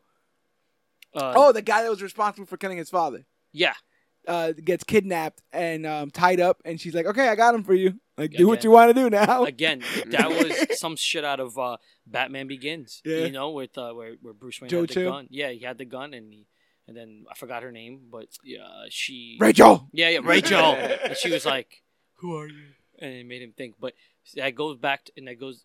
Look, that was such good writing because Matt is a man that faith has a lot to do with uh, his he, his he's a, he's a conflicted character, right? So Yeah, so yeah, of course I want to get revenge, but it's not the right thing to do. I'm Mm, not. yeah. I'm not in charge of that. Yeah. Um. What I also I think is is really interesting is that I think that that's the last time they had seen each other. Yeah. Yeah, Because Was- he walks. He, he walks makes a off and stance, away, I'm not going to I'm kill. Not gonna kill him. and they break apart doesn't she beat his ass too? Like when they train and stuff. I think she beats his ass, right? When in the younger? boxing thing. With the, Yeah, yeah, like she like beats him up. pretty But another thing we find out from our boy Scott Glenn playing the incomparable Stick, who actually debuted in the season prior. I love Stick. I love Yeah, Scott me too, Glenn. I love his his um tough love stuff. My, there's there's very few scenes that make me smile more than in season one when he's sitting next to child Maddie and he goes, "Sucks to hear that uh that that truck or whatever killed you, ran you over." And he's like, "Oh, "It didn't run. I'm not dead. I'm just blind." He goes, "Oh, I wouldn't think it. I wouldn't think it by based on how you're acting." Oh, And I was wow. like, I was like, all right, let's go. Let's let's boot camp. We we here in boot camp now. Because when he said that, I was like, he really put it in perspective. Mhm. Like, Yeah, yeah, you, you're right. You're blind. I'm blind too. Yeah. But you ain't dead. So stop acting like you're dead. Mhm. You didn't die in that accident. Or you only got blinded. Now let's get this work. And we find out that Stick also trained Elektra and actually put Elektra on Matt's path Mhm. to kind of always make sure that he was going to be okay. How do you guys feel about Stick's machinations? And um, they actually end up fighting. They fight. Matt kind of whoops on Stick a little bit. He he's kind of secretly trying to make sure he stays this aid to his crusade. You know, Yeah. that's what he raised him to be. And Matt just wanted a dad. He he said straight up, "I'm not your dad." Remember, he didn't want to keep the bracelet or something. yeah, Mhm. yeah. But then he think he found out that he kept it anyway or something yeah, like that. yeah, that was cool. Yeah. I, and, I, and I called it. I was like, he's gonna have a heart. Of course. But he uh he I mean, you know, I, I couldn't blame anything Matt's character did, and it was hard for Matt to get his moments in the show because I really felt like Punisher stole every single scene he was in. Yeah. Mhm. you know, It was almost like he couldn't do anything right in this season, Matt, Yeah. because he was getting the lecturer was getting mad that he wasn't constantly fighting the hand, and then the the you know Karen and uh, Foggy getting mad because he's not in the courtroom, yeah. and then Punisher's like, "Why aren't you killing everybody?" So he's Yeah. like stressed. You're a half measure, Rick. yeah, so he's stressed in this season. Um, you definitely feel like he's getting pulled in a lot of uh, different directions, and I think just like that scene where he got tied up, another definitive scene happens where his apartment gets attacked, Mhm. and Elektra kills a child or a child soldier. Yeah, like a young, Mhm. like a yeah, a young, preteen. a young uh, member of the hand, but she just slits his throat like, like nothing, like, Yeah. and she's like, "This is who I am." it's war. It's war Yeah. for her, and Matt again has a. and she was trained as a weapon in this war. And I, I don't think Homeboy's too happy about his upbringing being used in this sense, Mhm. uh, Matt. Um, and even when Nobu dead in the previous season, Nobu comes back this season, Mhm. and it's a season of resurrection. It's a season of the hand has some sort of technology in which they can bring people back from the dead, and they're using kids and they're draining their blood. It's a bunch of stuff That with was that. That was creepy, though. Yeah, that yeah, there's a was bunch creepy. of stuff with that. The ninjas attack the hospital, um, and stuff. But um, That was that was a crazy sequence. We had to get in there, and he was Yeah. fighting people. and you find out that the um that the Midland Circle place that they were that they've been talking about since season one, they're actually building a whole. You'll find out later where it's going, Mhm. but it's like the biggest hole of all time. Yeah, Like I love that. What actually happens is he throw. They're like, "How deep is it?" And he throws something, Yeah, you and doesn't it even. doesn't fall, and then the next episode opens up, and then it falls like way, way, way later. and only he could like gauge that. Yeah, because it Mhm. was so far down. Mhm. I thought that was so uh, such a cool uh, thing. But we can't finish this season without talking about a couple of great moments, like um, the after the rooftop uh, conversation when Matt has to go downstairs, all the way Oh, yeah. downstairs, and beat uh, try to beat the Punisher Mhm. down the stairs, and he's getting people fighting him on the way up. Thought that was amazing. I really like uh, Daredevil with the chain.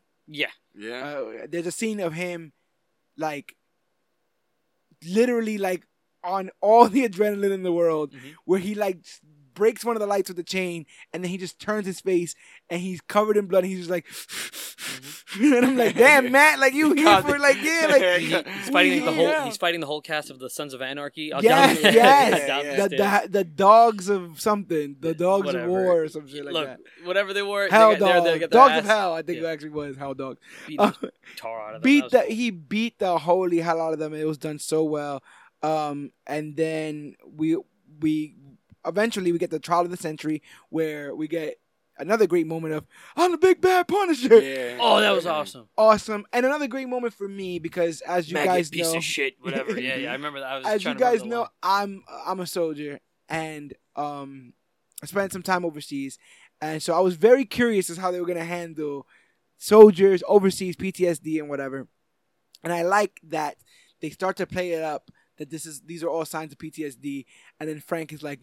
I don't got PTSD. Like I wanted to yeah, kill those I'm- people. I knew who they were, Mhm. and then I went and then I killed them. And matter of fact, I'd do it again. Mhm. I know what I would do. I, you know, I'm the Punisher. Everyone's calling me the Punisher. I guess that's who I am. I'm the big bad Punisher. And good. it it really, made a stance in that Mhm. moment to say like, no, not every veteran is uh, you know one bad day away from being the Punisher, but this veteran in particular has decided to become the Punisher because of a bunch of fucked up situations, the whole blacksmith heroin stuff that's going on, Mhm. um, that you find out, um, and how his family got killed. Same way like in the comics where there's a mob hit and it's D.A. Reyes is in this season and she's just messing everything up. Yeah. Uh, and then she gets shot up. She gets gunned down, presumably by the blacksmith, who's Clancy Brown, the um, general or the colonel or whatever. Yeah, I think it was the colonel. I think it was the colonel. the colonel um, there. They used him really well too, by the way. Yeah. Like he he was like, oh, when they like he's on like stand and stuff. yeah, and he's, like, Frank is the greatest man I've ever met. I, I once watched him, you know, uh, save a bunch of people's lives because Yeah. someone else made a mistake, and then we literally see that scene in Punisher season one. yeah, we They do. literally show that Oh, whole that was cool. segment in And Punisher that, season and, that, one. was- Yeah. and that was cool because. he because wows out, bro. He, Yeah. And one boy, cause the, the thing is, my favorite part of Jon Bernthal's performance as the Punisher is, yeah, yeah. He's like, he- he does that a lot. And he Once does he does in that, that you know scene. it's, the hurt He does that coming, in that scene because you only do that to not feel pain. You only do that to put yourself in the mind state you're about to go through some extreme stuff right now, and um, that's definitely what what happened here. Um, so we we spoke about Big Bad Punisher, which lands him in prison, which puts him face to face with Wilson Fisk. My man's back. Wilson Fisk back. Frank's there, and Frank and Wilson get into a deal Mhm. that Wilson double crosses and does the uh, goodbye, Mr. Castle and thing, and uh, we get we get Frank Castle uh, teeing off against several inmates He gets armed his with own weapons. hallway scene. He gets his own hallway scene, and oh my god! When I thought the other one was was like brutal, this one he's pulling shanks out. I love that they have a moment of I guess it would be what what it's trying to portray is the uh, adrenaline, Mhm. yeah, where you get that like white noise kind of thing for a while, like Mm. because he's like so tuned into this right now, and the way his his body language is, it's almost like he has to be on a hair trigger at all times, or especially in situations like this, or he'll die. Yeah. like he has to be knowing everything and seeing everyone and blocking everything at all times, or he'll die. And when you're when you're in that kind of position, you can't relax really. It's Yeah. just- you- you're, you're you're locked in and ready to go. Um, so I loved all that. Um, You remember the scene where he uh he like the last dude gets fucked up and then he just like falls on him and then he gets up and you see like the Punisher, The print. Punisher print on his Yeah, That because was it, it's straight, his yeah. face covered in blood because he's done he done put the stick in his neck. Yeah. and dragged and, it, and yeah. dragged it, so he's covered in this viscera that's all been spraying on his face. And because they're all wearing white jumpsuits, when he puts his face down on the, the gentleman, you see the, the outlines of the eyes and the cheeks and the Punisher mask. But the moment that I love is once he stands up. And they, they throw like that smoke grenade, Mhm. and you just have that image of Punisher standing there covered in blood with smoke coming through. Yeah, and was it's just badass. like, man, this is just so cool. Like they effortlessly cool. They pushed him so hard in Yeah, that. they Like did. he really stole that season. Yeah. Honestly. And then you get the scene because you you know Wilson Fisk is there, so you get the scene of um, well, maybe I'll just uh pay a visit to Vanessa. Mhm. What? Boom. he flips out. Uh, uh, Matt goes to try to get some info uh, Mhm. from Kingpin, um, and it just leads to Kingpin feeling threatened or feeling like Vanessa's threatened, so he beats the hell out of Matt. In that was so cool. Yeah, so that was cool. badass. It was like quiet, and then Yeah. the, the loud noise it was, it was really great filming technique. It's like it just to to like that, you know, just smacks him, That's bang, it. bang, bang, bang, and then Matt him with an uppercut, yeah, son of a boxer. Yeah. Oh, Yes. Yeah. oh, let's go. and Matt's like, "Fuck, what the fuck?" Yeah. You know? And no, and that's thing. I you would think that Matt could probably continue the fight, all that kind of stuff, Mhm. but he can't. He shouldn't Yeah. because it's, he's not oust yeah. at as Daredevil. So he's like, He's I'm just gonna eat go- It. I'm He's just gonna- kinda eat it and walk. Yeah. we'll do, we'll have this talk tomorrow. and he Yeah. just walks out. And he figured out. He goes, "You run this shit." Yeah. It says you're not Everybody's in prison. in your pocket. Yeah. Yeah. Yeah, that was cool. and that's when he first gets his like his steak dinner from Denton because he gets uh, Frank to kill the person that they're saying is the blacksmith, which was actually the person running the prison. And once Frank kills that guy, Mhm. Fisk has the entire prison the way he wants. and to. that was like almost like a, a, a preview of what's coming in season yeah, three. that's what I'm saying. All of these these these uh, writing, uh, threads they dangle and they continue. Um, the series. Oh, and there's another great moment of like after Foggy gives Matt shit, Karen stops by the house Mhm. and there's just a naked lady in bed. Yeah, who So, was, was that Elektra? It was Elektra. She had just Yeah. gotten poisoned, Yes, yes, yes. yes. and she's just like Karen's like, you know what? I don't even don't even explain it to me. yeah. Like I don't even. None of this makes sense. An old man, blind man in your living room. None of this makes sense. I'm over it. Uh, and so Matt has no friends. Mhm. There's almost no life for Matt Murdock. He lost the case Yeah. defending the Punisher. Because the Punisher kind of threw it out the window. yeah, Murdock and Nelson is basically no more because Foggy's had it up to here. Mhm. Um, and so he just it's gonna be Daredevil for the rest of this season, and um, Daredevil and Elektra go off to face off against the Hand when it is revealed that Elektra is actually the Black Sky, this immortal weapon or something that uh, the Hand always uses. In season one, we find that the Black Sky is a child, and Mhm. uh, uh, Stick kills him Yeah, off screen. fucking crazy.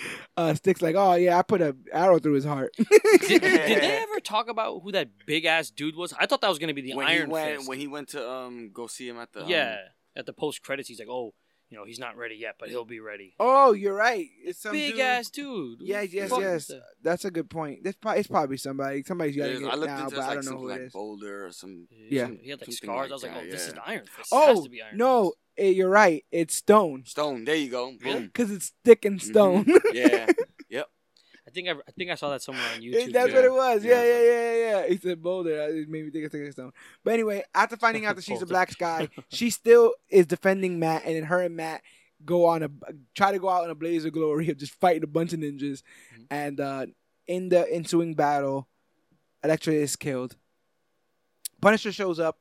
Even though he has a minigun, he does not shoot the minigun. He just shoots a regular gun. I thought he was gonna come in with that big ass saw that he grabbed from um that that uh shack. Yeah, that You know, full but- of weapons and shit. But no, and in that season he gets the CD that says micro, Yeah. which then goes in that direction when it when it chooses to. But um, you get Matt is crushed because Elektra's killed. Uh, Nobu escapes, but then Stick cuts off his head, and he's like try to get back from try to come back from that. yeah, that, that was that was a slick line. I liked it. Um, but ultimately, the the main one of the main things that happens in this uh season is that Matt reveals his identity to Karen. At the end of the That was the very end, right? At the very Yeah. end, he's like, you know what, man? I've had a hell of a month. this Mhm. has been probably the worst month I've ever had. Can I be real with you for a second? I get this I'm a off my chest? vigilante. Mhm. This is what I'm doing. Um, so this scored sli- slightly less, eighty percent. Again, none of these scores really matter to anything. It's all about how you felt. I personally felt a little less about this season only because, um, like you said, I have a problem when the main character takes a step back. So Yeah. right now, I don't feel like the Flash is the most important person on the Flash show. Yeah. and I feel like the Flash show suffers because of it Yes, because the focus isn't there. And if you we're all here it- to see this. know? right, Right. right, And so in season two, it was like about Elektra and about the Hand and about Stick and about Punisher and about the Black Sky and about D.A. Reyes and what. And and and Karen's still writing, and Karen writes an article about like, and we're all great in Hell's Kitchen, and Hell's Kitchen is great, and that's how like that's another way it ends and stuff. But what about Matt? And like, what, and I get these these things affect Matt, Yeah. and we get to see how the choices that he makes. Um, you know, the biggest crux of this is the idea of because you decide you can be the juror or the judge, can you also be the executioner? Do you Yeah. deserve to be the executioner? It's the old Batman story. Batman arrests people and puts them in prison instead of killing them because he believes in the justice system. It's up to the justice system to then decide what what's going to happen with that guy. But he puts them in the system, hoping that the system works. Now the system doesn't work in many cases, and that's the reason why things like this happen. Why Fisk Fisk. Fisk happens and stuff, and then it makes you question am I doing this the right way? And Matt goes through all of those things, and that's why I think it makes him a compelling a hero in in uh, these series of shows. It, it, uh, the, it didn't help that Jon Bernthal destroyed every scene he was in. I Mhm. can't Yeah. push that enough. He really like it almost felt like it was his show. Yeah. you know. And you're right. Too much was happening, but it wasn't like a bad too much. It was, just, it was a lot to take in, Yeah. and um, it wasn't overwhelming or or contradicting or, or or convoluted like the way Iron Fist season one was. And I was actually waiting to say that. Yeah. so much happened, but so much happened, and all of it was important. There wasn't much filler. Yeah. in season two. Um, so I just think is is there's so much of a shift, yeah, a dramatic tonal shift. Yeah. Where the Punisher stuff feels starkly different from the hand stuff. and as it's it interesting should. and it's fun. As it it almost should. almost became more interesting than what, than what Matt was dealing with. But I also think this is the beginning of like these little mysteries that don't really pay off, like the whole like taking the fingers from. Remember that whole thing of like we're taking fingers from people, them, and yeah. we're and we're there was like some weird ledger, and that's how they found out about the hole. But we don't even get to the bottom of the literally the bottom of it until Defenders. So there was a lot of mysteries that never went nowhere because this is a setup season for Defenders. Yeah. it actually sets up a lot and setting up. Punisher, and Yes. it's Mhm. setting up um a, a bigger world uh, Yeah. with with like these hints at little villains. And I think at the You're end, right. That's and- exactly what so it's like the- Just like the Iron Man Two set up Avengers. Yeah, Yeah, and and yeah. and then what? Uh, Foggy meets Hogarth, right? Is yeah, that what happened? that's how it ends. and it's like, oh, it's connected to Jessica. yeah, you know? that's how that's like, how all this ends. Yeah, and then we um because uh, A lot of world building in this one. Because then we get into Luke Cage season one, created by Cheo Hodari Coker, released on September 30th, 2016, with a Rotten Tomato score of 93%, pretty damn high. Season one of the gritty, action-packed drama followed Luke Cage, a man with super strength and unbreakable skin, caused by a sabotage experiment. When the series begins, Luke is trying to be, rebuild his life by striving for a quiet life in Harlem. In Harlem, New York, following his failed relationship with fellow superhero Jessica Jones. Cage is pulled out of the shadows and forced into a battle for his city and is forced to confront his past, which he has worked too hard to bury. Um, I think this show carries around themes of becoming the company that you keep and uh, moving forward always. Didn't it break Netflix? Isn't it? Yes, Wasn't that the thing? yeah, that first season. It's like, oh, it broke Netflix. Yeah, it it's was- the servers are down. And watching it. Netflix is Sweet never one to be like this many people watched it, but that it literally stopped working, and uh, Mm-hmm. Luke Cage on Twitter was like, like the Luke Cage page like, yeah, sorry about that. Like this was this was. Oh, I'm so sorry. Uh, I, I also I remember this being the show that mentioned Iron Man by name, like in a rap song or something, right? At the end of it, Uh, if it was if Method Man was fre- freestyling Yeah, about it, yeah. probably most likely, yeah. and it was it was the most, I think, blatant like because Luke Cage. Okay, so Matt Murdock's a list to me, right? Yeah. But depending on who you talk to, and I guess if you're a fan of the Ultimate Comics, I think Luke Cage is a bigger deal, right? And he's like he works more hand in hand with like the Caps and the and the other characters, like more. I A-list. think I think people end up becoming more interested in the character because they don't know how he's going to be portrayed. Yeah. With Daredevil, there's only so many ways, and they Mhm. picked the best one. But there's only so many ways. Yeah. With Luke, you had there was people with absolutely no background on this character. They were going to get informed from this iteration of it. and I think that's that's interesting. Yeah, and, and they also, you know, it's it, it's a time where you want before a Black Panther exists, this is what we got. And Yeah. and in a world where diversity means more, and that's a whole market, you know. To oh, be we got Luke Cage. To be honest, you know what I think actually um, suffers because this exists? Mhm. Black Lightning. Yeah, I feel like eh, there's so many similarities Mhm. with the tone, the music, the the villains that they try to create. Um, that when I saw Black Lightning season one, I was just like, man, like I want more Luke Cage. yeah. I was like, I want more Luke Cage, only because I, you know, I I relate to Luke Cage more than Black Lightning. Black Lightning in that series is an older gentleman. He's a father at that point. He's trying to retire from the superhero game. oh, really? but, um, Yeah, Is- he's is he in like a different Earth, by the way, or what's the story? yes, he is. But as you know, they're doing Crisis on on Infinite Earths this season. When I which hopefully will put um, Supergirl and Black Lightning on the same Earth as everybody else. When everything that when they showed him, I just remember thinking like, damn, they really don't have the rights to Static Shock, huh? Yeah, that's what I remember. Eh. they got to to be getting there soon, though. You gotta hope. Um, yeah. So obviously the themes, like I said, of, of becoming the company you keep. Also the themes of like, um, you you can't run fast enough from your problems. Mhm. Luke tries to hide. Luke tries to sweep hair. He tries to duck down. He Tries lost to live the life. Now he could have been chill as a barber, but they they blew that up. literally. They blew up his bar in, in Jessica Jones.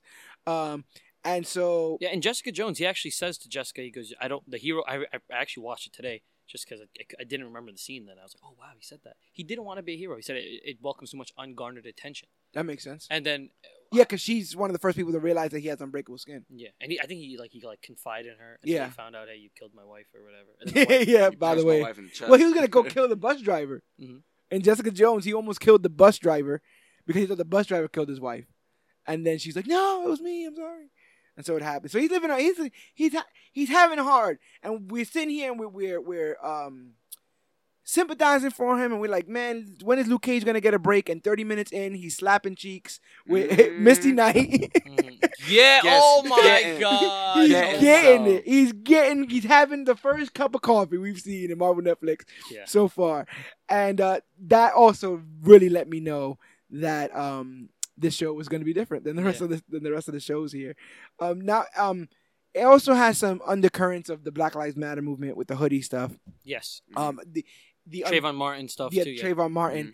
Um, the unkillable black man in a hoodie. You know, like that's that Yeah. would be a hero, right? Like Yeah. that would be, you know, um, and he symbol of celebrated. that. He celebrated, right? Like, Yeah. I- from what I remember from season one, he was like, he was really, he, he was so celebrated. I think Charlemagne the God uh, was like talking about it. Yeah. you know, he's like, I loved it, and I liked the um, community taking him in and them sharing the everyone wearing the hoodies, yeah, like throwing the cops off the scent. Right. Because if you're looking for somebody with holes in their hoodies, then uh, everybody was doing it. Yeah, I, I I really really dig that.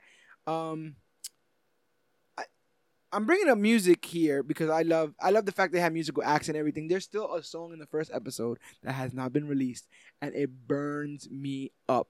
what song is it? It's it's by Raphael Saadiq.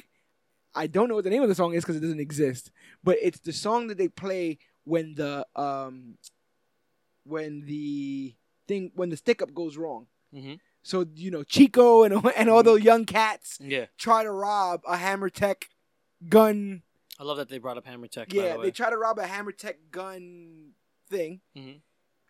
That was like the stupidest thing ever, right? Like they start shooting each other. Like, Yeah. like one of them, one, one of them shoots the other one, and then Chico runs away or whatever. And then it's a whole thing. But they're playing a song during that moment, and it was so poetic because it was contrasting what was happening in the club Mhm. versus what was happening outside. And what was happening outside had very much to do with Cottonmouth, who was just chilling in the club listening to music. Yeah. So you see him, this this villain, uh, Cornell Cottonmouth Stokes, and he's sitting there, he's chilling, he's drinking, and he's telling people, "Don't worry, everything's fine." Meanwhile, Mhm. where it's taking place, he's being robbed. yeah, And then how frightening of a villain is he? Because then he's able to get homeboy there Mhm. to the to his um club, and that's when he d- does the whole like um you know I wanna hit uh what is it. Uh, I would I would hit you with a fist, but I, I don't want to hit a bitch or something like that. and that's when he's like, "Oh, you're looking at the Biggie poster. Everybody looks at the Biggie poster, and it, Yeah. eyes go right to the crown because everybody wants to be the king." he was he was a killer in that. in I that. He was, yeah. love Cottonmouth. I love Cottonmouth. I love Cottonmouth so much. I'm very disappointed that he doesn't become the series long um or season long villain. Um, but that entire character, he he's played off as very calm, cool, and collected in the in the beginning. Mhm. And as Luke Cage gets under his skin, he becomes more and more unraveled yeah, and starts doing irate, crazy, crazy, crazier shit. stuff. And you can tell that his ego is being hit and Mhm. his ego is being hurt. At Yeah. one point, it becomes a thing of like, how much money we got? It's like you're basically broke. Like he he just all his um plans are falling apart. But my two-time Oscar award winning, I have to say that every time. Yeah, Ma- Mahershala Ali Yeah. plays um Cornell Cottonmouth Stokes and will soon be playing the Daywalker Blade right. soon, um, gives an excellent performance in this. One of my favorite parts is his laugh. He Yeah, la- yeah. He has a laugh. he had a fucking bastard laugh, man. Like you wanted to even get and he'll beat go, up. dishwasher. you know, he, he was always doing that that, that stuff. Harlem's Um, Captain America. Nigga, you think you Harlem's Captain America? I, all that stuff. I was in the back for it. That line in particular, Mhm. where he goes, he goes, um, he actually says, "What you think you Harlem's Captain America, nigga? Please." Mhm. And I paused it and I said, "This is Marvel. Like this is Yeah, this is a, this is the same place where where Tony Stark hangs out. Like Mhm. it all exists, but they're talking maybe not in the in the best way, but this is the way I see people talking in the street. It's the way I was raised. It's just how people talk. And so to have them use that dialect but still invoke names like Thor and, and Iron Man, to have somebody selling bootleg DVDs of the events of Avengers One, Yeah. like that stuff was hilarious. Really, really, But it's so real. It's so- so, real. It's so good. It's like if that really happened, that's what would happen. That's how people really talk. And I think Netflix gave them the uh, like something that you can't you can't say this stuff on network television. You can't have it on Agents of Shield. right. You know, Yeah. but you can have it on Netflix because there's no. I mean, if even if there is a rating, I I, you know? I wonder if like maybe people think that this is too niche, niche Mhm. of a of a subset of a, of a culture to No. play to. But I'm telling you, man, play to it. We come in droves because I was happy as hell. Um, I loved pops. Mhm. You know, like swear jar. Put it in the. he was that? he was such a good throwback to an Uncle Phil Family Matter. I forgot the dad's Yeah, name yeah, for yeah, Family yeah. It was like that kind Uh, of character. Carl Winslow. Carl wins like Yeah, he was he had that kind of feel like he's like everybody's dad. Everybody. Yeah. Yeah. But I I also really like that whole thing about like uh, yeah the swear jar thing. Like Mm-hmm. such a small thing, but the idea that accountability. Mhm. The hood has no accountability. Yeah. The hood has absolutely none. You can go and do something wrong and come back, and no one's gonna say nothing because nobody cares. No one's in your business like that. But Pop says when you're here, it's Switzerland. No beef, No no, gang shit, no cursing, Mhm. none of it. Uh, to the point when remember uh, Cornell stops by over there, Yeah. and he gets shaved down or whatever like that, and Luke almost presses him because he didn't pay, Yeah. and he pays him. He throws like throws the money at. He goes like Tone, pay the man or some Yeah. shit like that. Uh, let's talk a little bit about Tone. My man Tone shot up Pop's barbershop. What a bastard. Shoots up Pop's barbershop, uh, trying to make a statement. Mhm. Tells Cottonmouth. well, first Turk. Turk is there too. hmm Turk Barrett. Turk baby. Barrett, baby. Turk is there too. And um, they have a chat on top This is of the third. roof. This is Turk's like what third, fourth appearance in Yeah, the, in about- the Marvels. He shows up in Daredevil first. Yeah, he does. Yeah, he shows up Daredevil again in season two. Um, so in this, he goes, he goes, um, yeah, you know, I was just like, show of force, whatever, whatever, whatever. And he's like, yeah, yeah, sure, of force. Oh, yeah, yeah, I get it, I get it. And he grabs him by his neck and, his, mm-hmm. and his waist and throws him off the top of the roof. And he crazy. smashes through the car. And then he goes, you could collect your money from Tone downstairs, Mr. Barrett. And then Barrett goes, y'all Harlem niggas is crazy. And I was just, I was like, this show was made for me. I, I'm just digging the authenticity of it. I, I'm, I just loved all of it. Um, I liked, I liked Domingo Mhm. going in there eating half baby roofs and throwing them on the floor yeah, well, th- just to be a dick. Like yeah, this, uh, like this, yeah, this is shit gangsters do to get each other mad. Like yeah. I'm petty gonna- shit. Yeah, I'm just gonna talk to you and throw, but the weird shows of strength Mhm. in this show, uh, absolutely amazing. We also get the introduction of uh, Cornell's cousin, cousin, cousin, right? yeah, Maria- she's cousin. Mariah Dillard, uh, Black Mariah, played by Alfre Woodard, fresh off of uh, uh, Civil, Civil War. War. Civil She War. was the mom. we remember. you know? My son died. They had a crazy ass cast. They keep using them. Yes. Yeah. But we also got introduced to Shades, played by Theo Rossi, and I think the least of the tri- uh, the the trio of or the quadruple uh, villains, Diamondback Willis Stryker, played by Erik LaRay Harvey, which I think I was the weakest out of out of those characters there. yeah, he was like menace, like okay, not menace. He was like overly like excited to kill Luke Cage. You know, he, like, ha ha ha. he was very what I like to call mustache twirling villain. Yeah, yeah. He's like, ha ha ha. I got Yes, yes. I got a weapon. and it was such a I got a suit. contrast from the very real Cottonmouth. Mhm. Like He Cottonmouth was like a mental chess game, and this guy's like a physical threat almost. You know, and he, he had an emotional link because you know we'll, we'll brother. hey, find hey out. boss, what if we use benign neglect? What? Mhm. Benign neglect. I read it in a book. Oh, I boom, boom, boom. Does anybody else have any idea?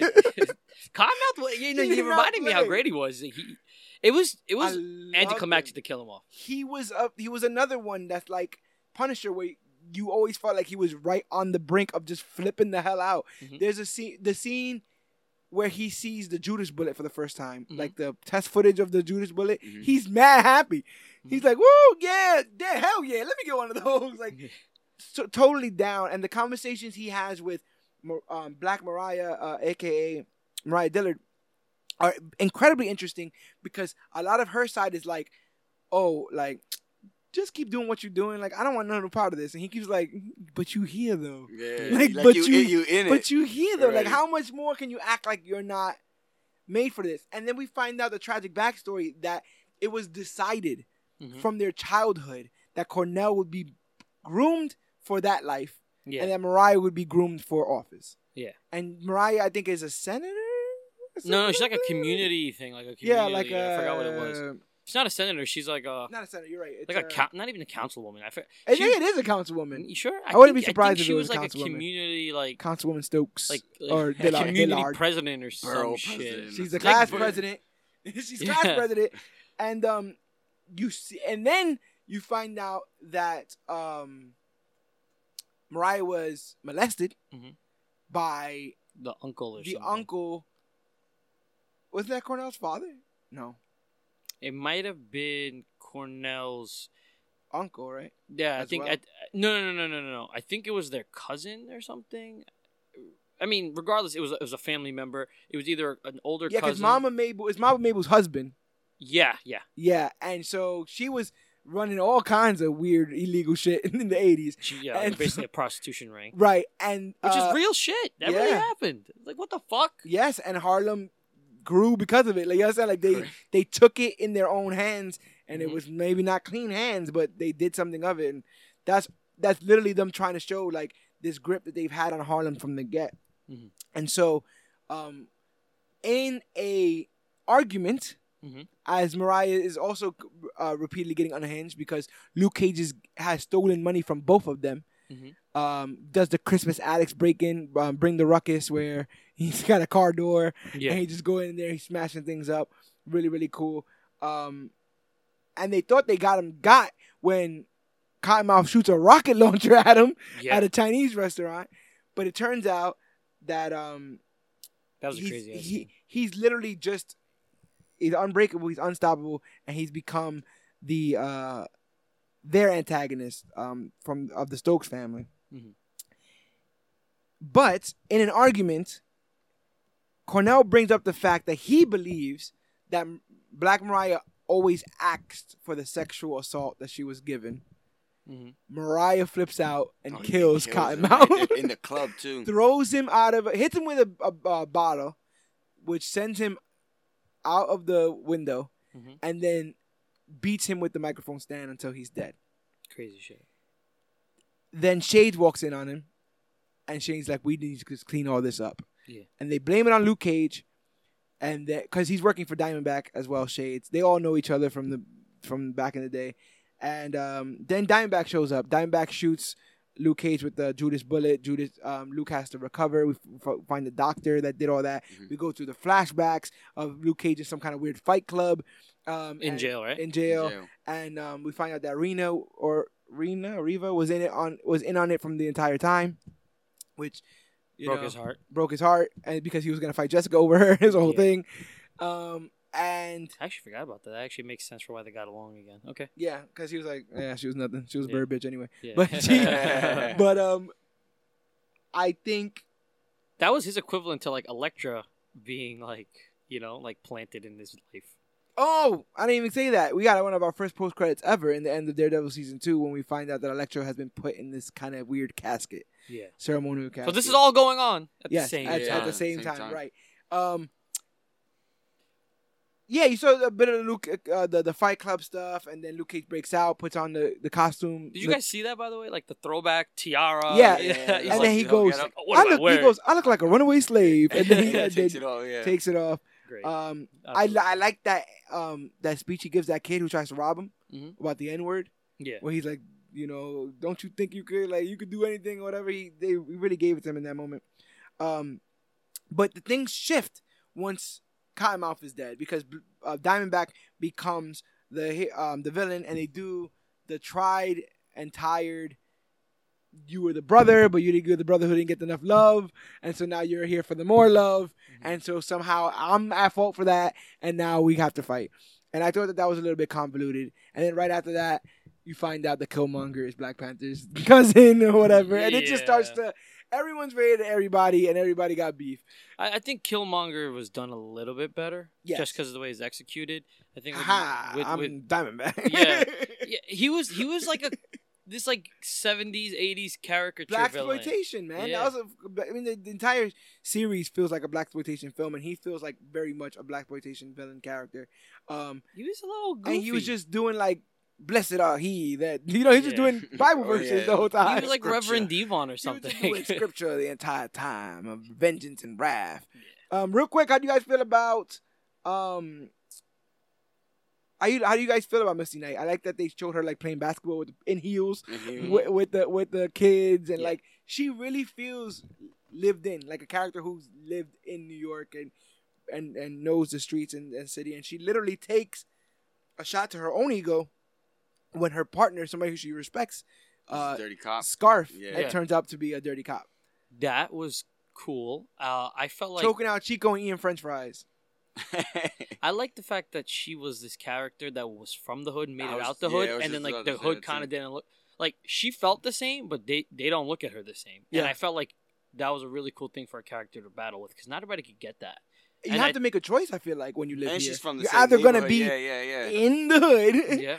or you're gonna find life outside of it and Uh, when you do, it's like you internally probably still have the same goodwill toward the people that you hung out with. You know what I mean? Like you have like these memories with people. But Yeah. when, when you move on in life and you do other things, um, other people, like they don't just stay there. You know, they're they still living their own life, lives. yeah And the you- world keeps moving Yeah, and when you come back, they don't. It's not always welcoming. And I felt like it was a hard thing for her to swallow.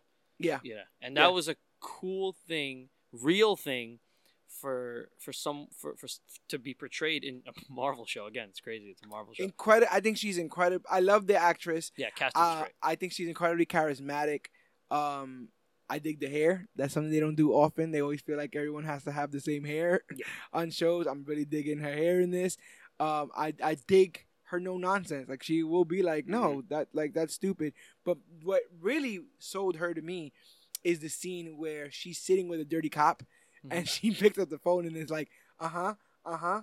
What you're saying that the guy I'm sitting next to is dirty too? Mhm. and then the guy like flips out. He's like, "No, I'm not dirty. They're all dirty, Mm-hmm. and they were gonna whatever, whatever." And she shows she wasn't even on the phone. On phone, nobody. She wasn't even, on, and I was like, "Yeah, girl, get it." I like that. Uh, really, really good stuff. Um, and she constantly, we'll see in other seasons, um, has this issue with Luke because she feels that things should be done by the book. She believes in, let's say, Mhm. like I said before, she believes in this. But Luke doesn't want to be a hero, and so if he ever gets to the fight, he's gonna do things how he wanted because he didn't even want to be there. So Yeah. once he gets there, he's gonna handle it. Don't want to hear no no uh opinions on this. You know what I'm saying? Because it got to me, which means no one else got to solve it. So now I'm gonna solve it the way I want to.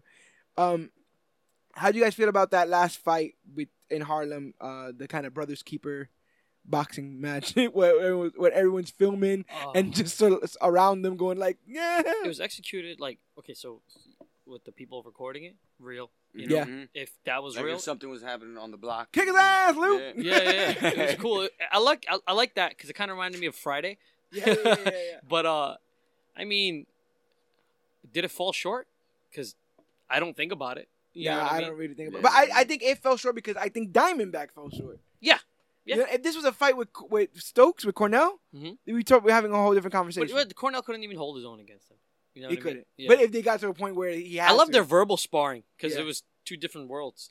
You know, that scene of them playing "Long Live the Chief" and him just standing over the great song. Paradise. Yeah. I thought this is the greatest villain of all time. Like, I was like, but then they then they cut him off at the knee. So, um, oh, there I think one- that's why I don't hold him right next to Kilgrave because Yeah. the way they executed him. But those two are probably the best villains of. Oh, no, Wilson Fisk. What am I even yes, talking about? yes. Those are those three those are probably the my big villains. my big three. There was one thing else I wanted to bring up. the Method I- Man right. thing probably. Oh yes, that's exactly what it is. Method Man and Sway. yeah, Um, really, really cool to see them.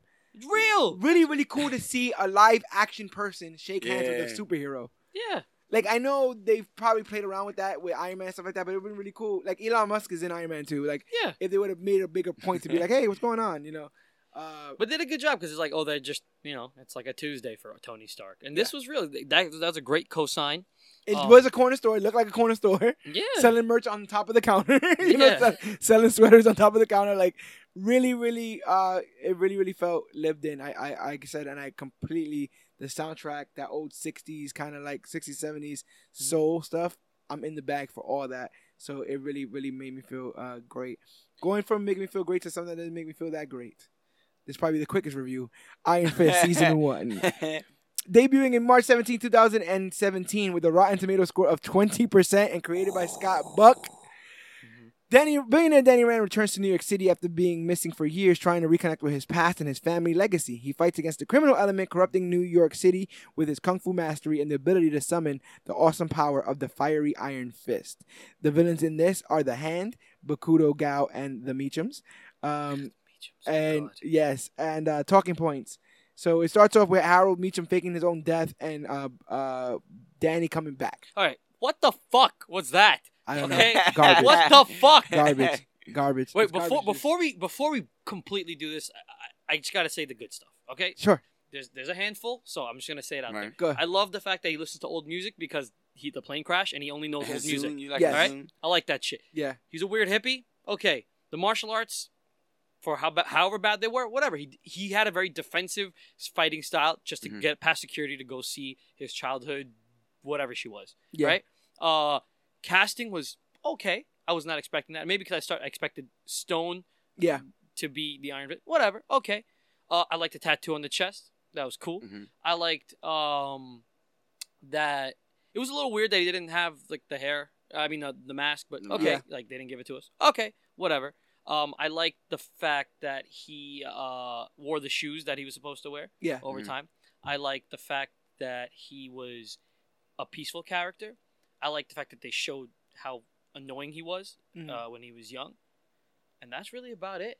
You know what I mean? Uh, the rest of the show is too fucking convoluted. Yeah, I don't I don't really have really much great things to say about this. I like I like Colleen Wing. Oh yeah, yeah. Wayne? he- I like that You actress. Colleen? What is Yes. she like? Like a like a street fighter? Like a Yes, Yeah, and then yeah. she also trains in a dojo, but then he shows up and he's Yeah. like, "This is not how you do kung fu," and I'm like, "Shut up, Yeah. Danny." someone was her crying like, "Oh, they're It's like, culture yeah, I- appropriating." I was You defending season one, but it's like The thing it is, they do this the weird. season, the season one makes it hard to defend it, and so does everybody else. So it's like they do this thing where he gets like m- uh, tension headaches, Mhm. and then the screen shakes, and it's like, "Oh no, oh no!" But it never leads to anything. Yeah. It doesn't lead to an explosion of power or any of that kind of stuff. It just does that. Yeah. Majority of this series, this show is about him doing the Iron Fist, and it's like the Hulk, Yeah. where the main character doesn't want to do the one thing that you're here to see him do, Yes. and then it's like, "Oh no, I do want to do the Iron Fist now." Okay, do it. Well, I'm drugged. yeah, Yeah. Well, I don't have chi. Gee, it runs out. Well, you know, And it's like, it's like the Iron Fist is uh, like um, like a secret girlfriend or something like that. Like, oh no, no, no, she's real. What are you talking about? So let me see her. Nah, I mean, she's sleeping right now. You know what I'm like, come on, you guys could do better than that. Um, Yeah, that was it was weird, and and it the hardest thing about that. Okay, one worst time like you can't.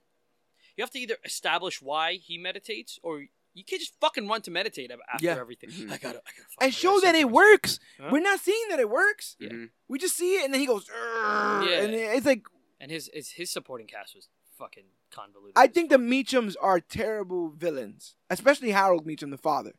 Oh, Um, fuck him. and he was he was literally he- middle middle management Yeah, he was like because he's working Madame Gao, right? underneath Gao, Yeah, and Mhm. Gao's working underneath Alexandria, as we find out in Defenders. and So this not is like a he's alive fourth too. Yeah. Tier villain who's hanging out in his old apartment, just chilling in his old apartment. Kids never thought about selling it. Or, Oh oh, my no, no, it was a secret apartment. It Yeah, was it a secret, apartment. Nobody It was knew he was alive. They too found out much. later it was on. too much. It's too much. Um, and it was too hard to keep up. His son, I get it. His son was a dick, good casting, good actor. Yeah. Uh, and he gets way better. yeah, and he was ugly. I got, I got to give him that. He was like, it, yeah, he was like a rich, ugly dude, but he's I a think good it's the bangs, the hair. Yeah, like, like, the hair is a little bit of a. but yeah. he, uh, and he was like a fuck up, and he's always trying to live up to his father's expectations. He was like just like a super fuck up. Right, and that's the, that's the entire thing of, of Ward in this is that he realizes that his father's alive and tries to keep that secret from his sister, who he loves very much, Mhm. and literally just from everyone, and that how that weighs on your conscience. Yeah. Meanwhile, his father's constantly like talking crap about him, so he's Yeah. like Mhm. he's like I'm keeping this secret for you, but you're constantly Wiki, shitting yeah, on me, constantly, and things are only getting You make worse. kind of making it hard right yes, definitely. Um, yeah. Anyway, Danny's the Iron Fist. He's abandoned Kunlun. No one remembers him. Uh, they do a bunch of stuff with some fingerprints. They try to drug him and put him in an asylum. He escapes. Uh, you find out the hand is dealing synthetic heroin, and uh, Danny and Colleen get pretty cool. You find out that Colleen's uh, Sensei. sensei Mhm. is um, a part of the hand and it actually let her into the hand. So we find out that she's been betrayed by Bakuto, her sensei. Um, and then Ward shoots Harold off of a roof. And they they allude to a dragon by showing two red Two red lights. I was kind of upset. That's that kind of upset me. That's what made 'Cause me I wa- know yeah. that they gave no damn about any of this happening. Um, and that's about it. I don't think that we. I think I think it wasn't in the budget, right? I think that's what it was. The, the whole Then story take something. Then stop doing the light up hand. You know what I'm saying? Yeah. Put some. Put something else there. Put a put a, a, a light bulb in his hand or something like that. Um, but this is all. This is the last thing we needed. This was all to set up for the defenders, uh, which comes out on August 18, 2017, where a Rotten Tomato score of 78.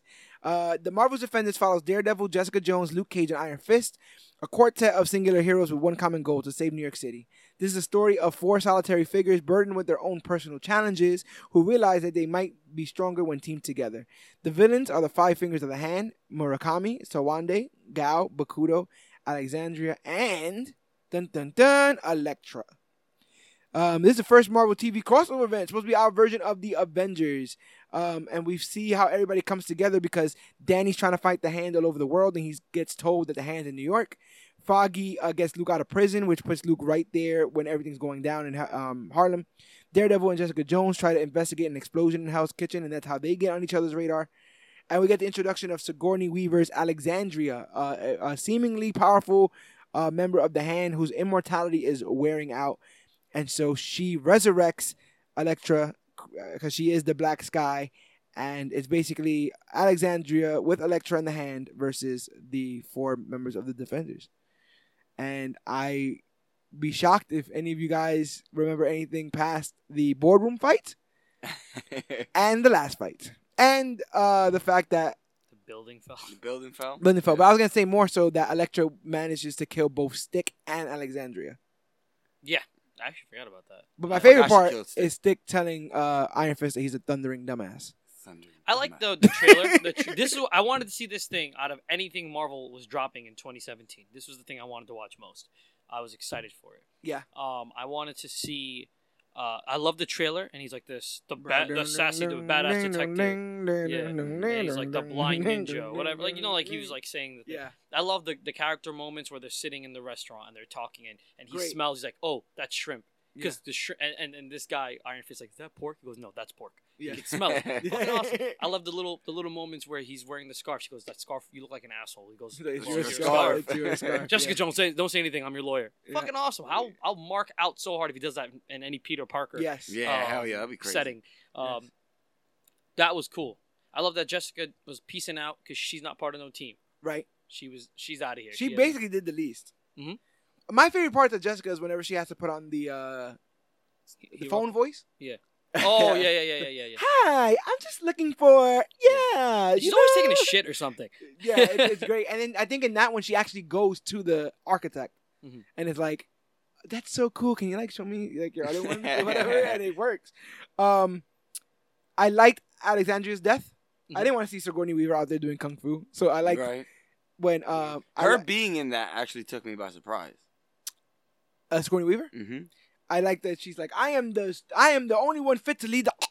And then Elektra's like, "Yeah, by the way, I'm doing this. So that I'm leading the what, hand." what was the thing with that? There there were like ancient people that wanted to go back to Kunlun. That was the whole story. They have always been at war with Kunlun because Kunlun houses the Iron Fist, which is the weapon of the people that they're trying to fight. uh, let let me let me reiterate it. He is the sworn enemy of the hand. yes, Sworn yes, If he didn't tell you in every episode, I'm yes. telling you now. He's Danny Hand, sworn enemy of the Rand, or something like that. I keep forgetting how it goes, but sworn something- enemy of the hand. My last name is Rand Rand. and the hand. And Yeah. Um, but yeah, they have been at war with Stick and his people for years, and Stick and his people managed to get a weapon that could defend, and it's the Iron Fist. That's why the Iron Fist should never leave Kunlun. It does, and that's how seemingly all this stuff goes down the way it does, because Iron Fist also ends with people Kunlun's disappeared Disappearance, yeah. the window is closed and there's like a bunch of dead people on the ground um yeah it ends the majority of this i feel like rests on the crux of Matt's relationship with Elektra, seeing her back from the dead, trying not to kill her again, trying to convince her that she is Elektra, get her to remember what's actually going on, because Elektra has no memory of her previous life, Mhm. um, and ultimately he sacrifices himself with her, like they Yeah. both pass away, um, seemingly in this uh, Midland uh, building explosion thing. And that is the end of Defenders, and we get a post-credit scene in that of well, you you get a little bit of Danny's burden, right? Because uh, Matt tells him something before Mhm. everything goes down. You find Mhm. out that Matt was like protect the city, and then That you gave see, good, like that gave good motivation to Danny to play with. Like yeah, that. and I actually like season two, so you know, um, I also like that they hinted at him and Luke Cage being opposites, and because we know Heroes for Hire exists. yes, yes, So they play a lot, they play a lot, a lot around with that. At one point, he literally says Power Man and Iron Fat, but Power Man and Iron Fist, like we should be a thing. Mhm. Um, Misty loses a hand in this, just like in the comics, and we start to wonder if she's gonna get that middle arm from in the comics, and uh, not yet, but it comes. And she's teaming up with uh with uh what was her name from from Colleen. Colleen Wing. Colleen Wing, And yeah. what was it? The J- Daughters, of the, Dragon. Dragon. Yeah, Daughters of the Dragon. cool. Um, yeah, we find out the whole immortality thing was for Dragon, Bones. Yeah, yeah, yeah. That was buried deep under the city. Um, that they could only access if they had the Iron Fist. Good thing he'll never come and open this door. and he comes and opens the door by accident. And He was yeah. annoying in this season a little bit because He tries to fight everybody. Yeah. He literally tries to fight the defenders. And Matt's like, I don't need this right now, but I will whoop your ass right now if I have to. I wish that they did a better job of like his whole identity is he's the Iron Fist, right? But he doesn't really know what to do. I wish they did a little bit of a better job executing it. Yeah. and, and uh, th- there's a lot they could have done. You know, it's not really the actor's fault. Much people try to give him shit for it. It's the writing. And Iron Fist is a difficult character to write for because he he has a lot of Doctor Strange's powers. You know what I mean? Like he could astro form and he could do, and it's, it's a lot of like in a grounded universe. Matt Murdock does this. He's capable of this. He can, he can die. Jessica Jones does this. She doesn't care. She could die. Luke Cage can't technically die, but you have to try really hard. Yeah. But he's this grounded, gritty, plays in the world, like the ghetto. You know, he has a, that you that that um, he has that uh, part of the world that he influences. Iron Fist fucking fights dragons, and it's like hard to ground that. Yeah, it's the first one with actually like while while Luke Cage has unbreakable skin, this is the first one with actual visible superpower. Like you can actually see it. Jessica has super strength, but she barely uses it. Um, this the entire plot point of Defenders and Iron Fist is this fist. It's hard You know, because they got the deal. martial arts stuff. They got the the, the the OP fucking you know powers that he has, um, and then there's like we have to establish him in New York. Uh, yeah, and we also have to have like uh, him being relatable, uh, understanding his struggle, and we also have to also remember the fact that he hasn't been Iron Fist that long, and like it's just that's why I like stick like calling him out on it. He's like, Mhm. I get what they told you, but I've been around for like 500 Yeah. years, so this is what it really is. I, I like it was it was hard and he fell short a little bit, but they, they ended it okay with him trying to live up to Danny's thing. It it, it makes sense for over time his motivations erode. Yeah, I think it set each one of the heroes off in a different direction because of what they experienced here. Yes. Um, and uh, absent from the Defenders is Punisher, who gets his own season on November 17, 2017, with a Rotten Tomato score of 67, uh, created by Steve Lightfoot. After disposing of the last of the gang members that killed his family, Frank Castle, known as the Punisher, lives in under an assumed identity and works as part of a demolition crew. However, a mysterious man who calls himself Micro lures him out of hiding with a video of Castle and his unit torturing an A- Afghan investigator in Kandahar.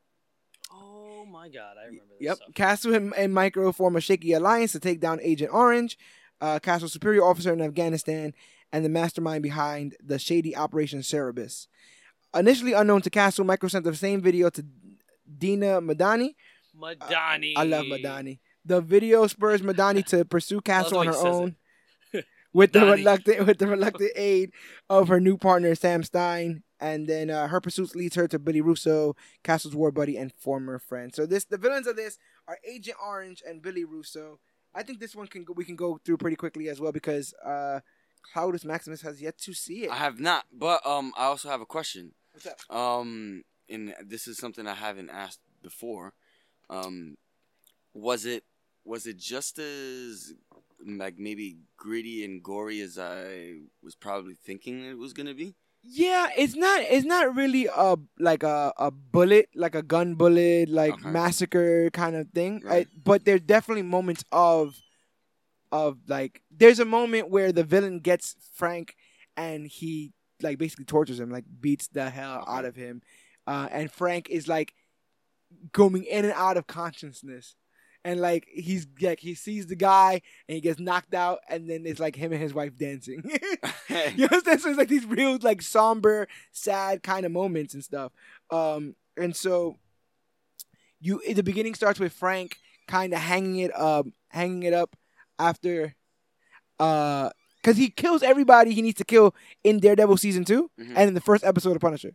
He kills everybody he thinks he needs to kill. okay. So he's already ready to, to put hang it up, and um, what he one of his coworkers, they they they decided to rob a, a mobster poker game, Mhm. and then um something gets him caught in it, and then he decides to defend himself. When he goes to defend himself, he gets caught on camera, and somebody's like, "Hey, I know you," because at the end of um. Daredevil season two, Punisher is presumed dead. Frank Castle's presumed dead. Right, right. So everyone thinks that he's dead. But this guy hits him up. He's like, listen, I've been watching you. Trust me, the same people that's after you are after me. We should work together. My name is Mm, Micro. That's micro, right? you find out that Micro um, it works in uh, intelligence. He used to work in intelligence. He found out about the shady stuff that they were having Frank do. And when he tried to tell somebody about it, they tried to kill him. Because they tried to kill him, he now lives in an underground bunker full of cameras and, and Damn. computers and stuff. And no one has seen him in a year, including his wife and kids. So um, do you do you also get the the van? You do eventually. Yeah, yeah. Um, Frank goes to visit his wife and kids for him. Mhm. Well, first he goes to go visit his wife and kids because he's trying to find out who Micro is. But eventually, when they get cool, Mhm. he starts to visit more and more to be like, because it would be something like, hey, you know, make sure my son does his homework or whatever. so he come by and be like, hey, how's it going, guys? He had a fake name and everything, and uh, he would chill around. But one time, uh, his wife got drunk and kissed him, oh, kissed Frank. oh, Yeah, and that leads to that leads to Frank and Micro getting drunk and having kind of like a moment, like chilling and just being drunk and stuff. Really, really funny. Um, basically, what you find out is that there was a shady CIA member who was having them do shady things, Okay. uh, and uh, they were using uh, all kinds of weird military stuff to like ship heroin and kill people, kill like high value targets, all this kind of stuff. And then they try to cover it up by killing Frank. And so um, the entire time it's Frank trying to find this Agent Orange person, this this CIA, the head of the CIA, because he's changed his name. He's now way high ranking in the government and stuff like Mhm. that. But Frank Castle's on his tail, and so um, we find out that the person that um Agent Orange, this Agent Orange guy, um actually hired Billy Russo, who was the best friends with Frank, who was in the Operation Cerberus with him, to help put out the hit to kill everyone. So this is Russo knows Frank's wife. Like they're cool. Okay, okay. Like they were. Everyone was boys.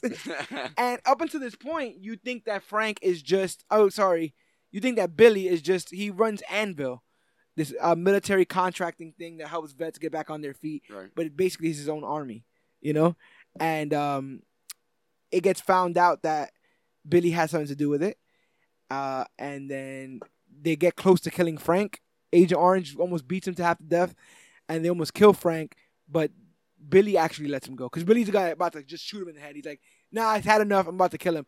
And then homeboy like Agent Orange is all like you do what I tell you. Like you don't you know you're just a dog. You when I point you shoot yada yada yada. So instead Billy cuts Frank's ties Mhm. and Frank kills Agent Orange with his bare hands.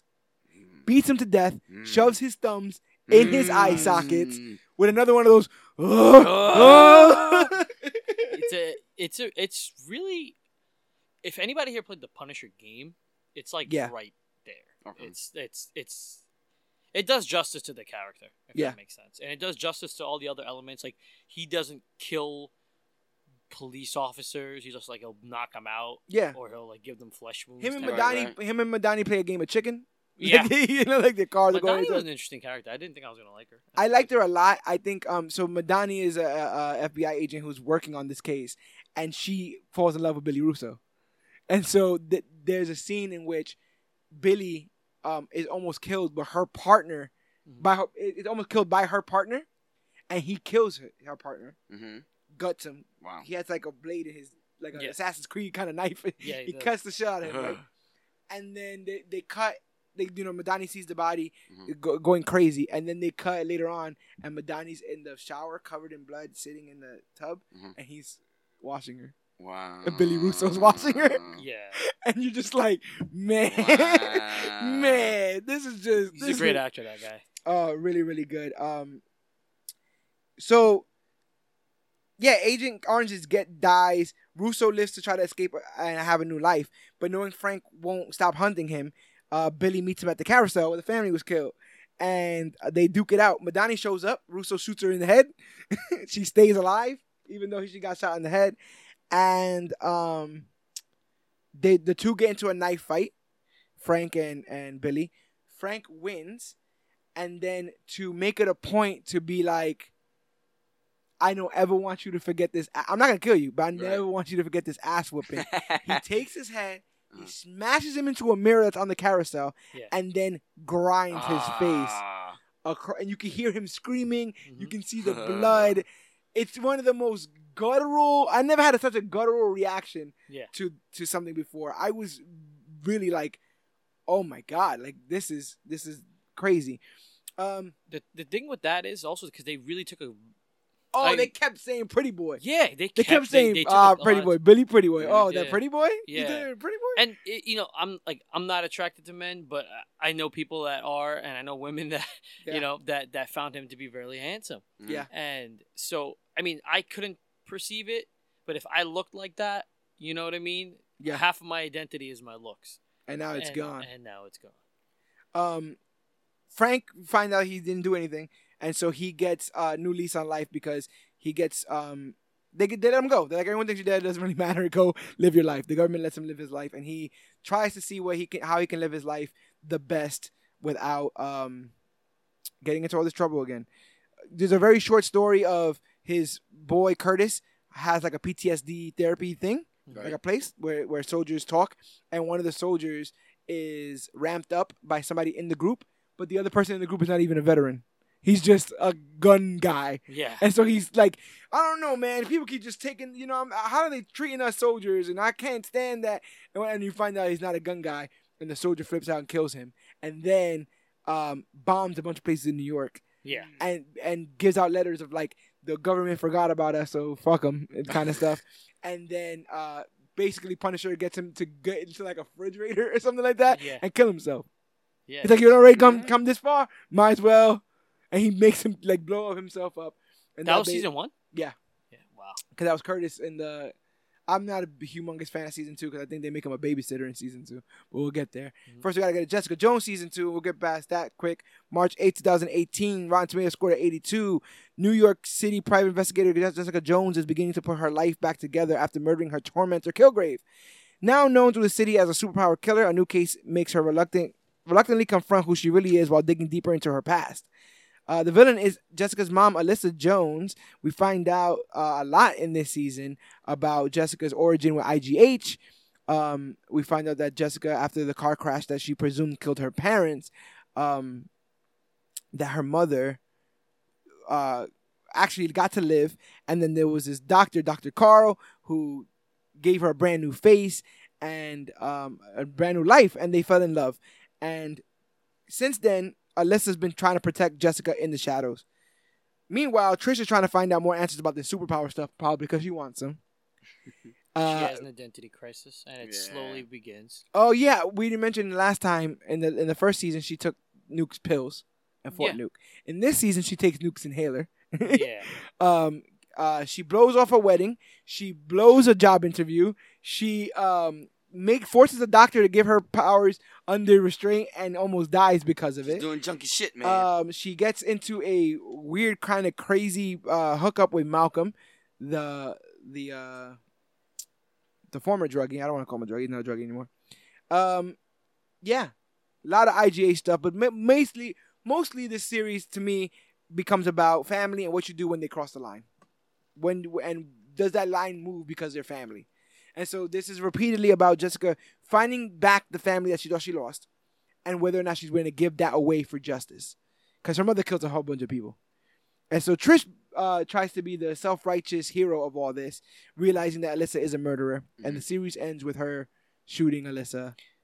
And Would, would she see? This is making it them gets, it enemies. gets so this was a definitely a big. It was the weakest of the three Jessica Jones seasons. It Yes. was. It Mhm. was a lot of setup, for, and all of it pays off in season three. All of it. Yep. You know, but my thing with this season was you get a lot of good backstory of of, of Jessica's developing years, and this is not superhero Mhm, mhm. stuff. This is she's a teen, preteen, early twenties. You know, like yeah, you find out a where she got her jacket. You find out what she did Alias. You did. all We Yes. find out a bunch You of that find- stuff. and that was some good Yeah, shit. I thought that was pretty cool. but you also learn about Trish and the role that she played in Trish's life, and Trish had a lot of issues with. I mean, first, did anybody know that Tr- Trish is one of these celebrities that after her childhood years were over, her Patsy days were over, she becomes this like one hit wonder with Yeah. uh, what was the song? Cray cray. Cray Yeah. cray, bro. I Yeah. want you, cray cray. Yeah. I want Stop. you. It is, Stop. you know what I It's gonna be mean? stuck in your head. Yeah. It makes me cringe. Yeah, it's so cringy. Christ. But I in 2007, it probably would have flew by. They would have That or or call me Girl, maybe Go worked. It- anything, anything, anything would have worked. uh the you know so that was cool you know and it showed how jessica was the odd one out even the way she dressed was odd. Mhm. and i know that appeals to people that feel like that. Like i I've, i have I'm, I'm blessed enough to have like a large group of people that i used to associate with or you know whenever i get the chance to. So you see the and socially they're perceived to be on different levels you know?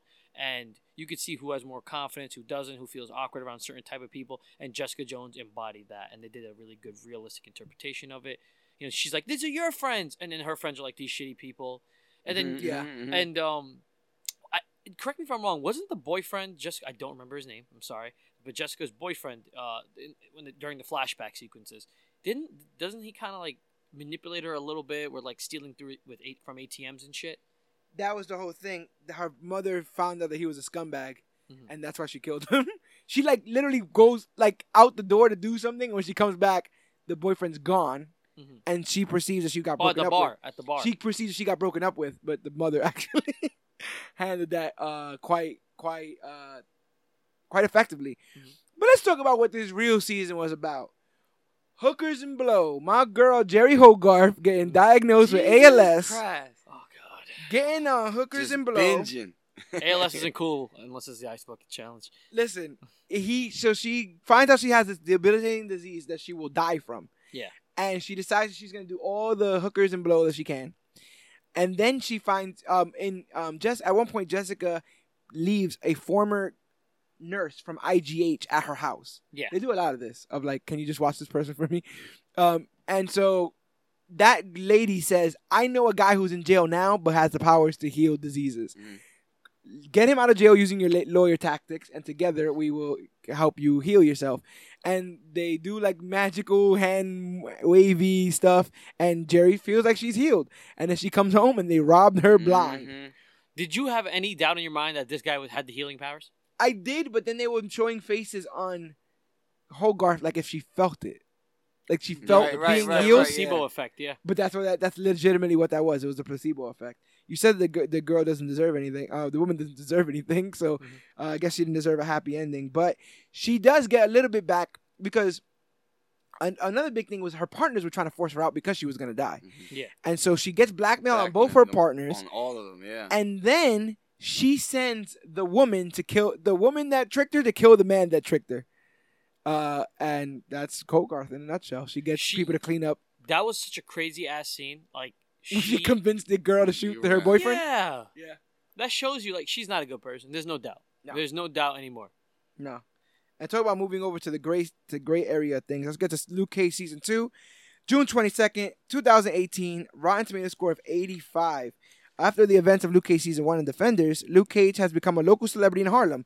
This attention catches the ire of John McIver's Bushmaster, who confronts Harlem's hero with the power to actually damage Cage. When Bushmaster aims to rekindle an old family rivalry, will Luke be the hero Harlem needs, even if that means defending a villain? We'll, we see also see the true side of Mariah Dillard through her introduction of her daughter and the continuation of her relationship with Shades. And the villains in this are Bushmaster and Mariah. But I think the biggest plot point for this season was vengeance versus justice. The, McDo- the McIvers want blood from the Stokes for screwing them over Stokes. on that rum deal years Mariah ago. Stokes. I remember that. you want to talk yard to yardy? Yeah. that shit was great. Him say him faster than Hu- Hussein Bolts. All that stuff was hilarious. But yeah, we find this. I feel like we we dealt with that vengeance versus justice, right? Luke Cage in the beginning tries for justice. McIver's only for vengeance, Mhm. and this vengeance poisons him. Yeah. because that stuff that he's taking, Nightshade, yeah. uh, this medicinal thing that gives him the the strength of Luke Cage, basically, and the durability, is literally killing him. But he has since a child is out for this blood, out for this Stokes blood, and uh, it's it's it's crazy. He's a man possessed, and we see him. He has no problems stabbing up a bunch of folks, killing a bunch of folks.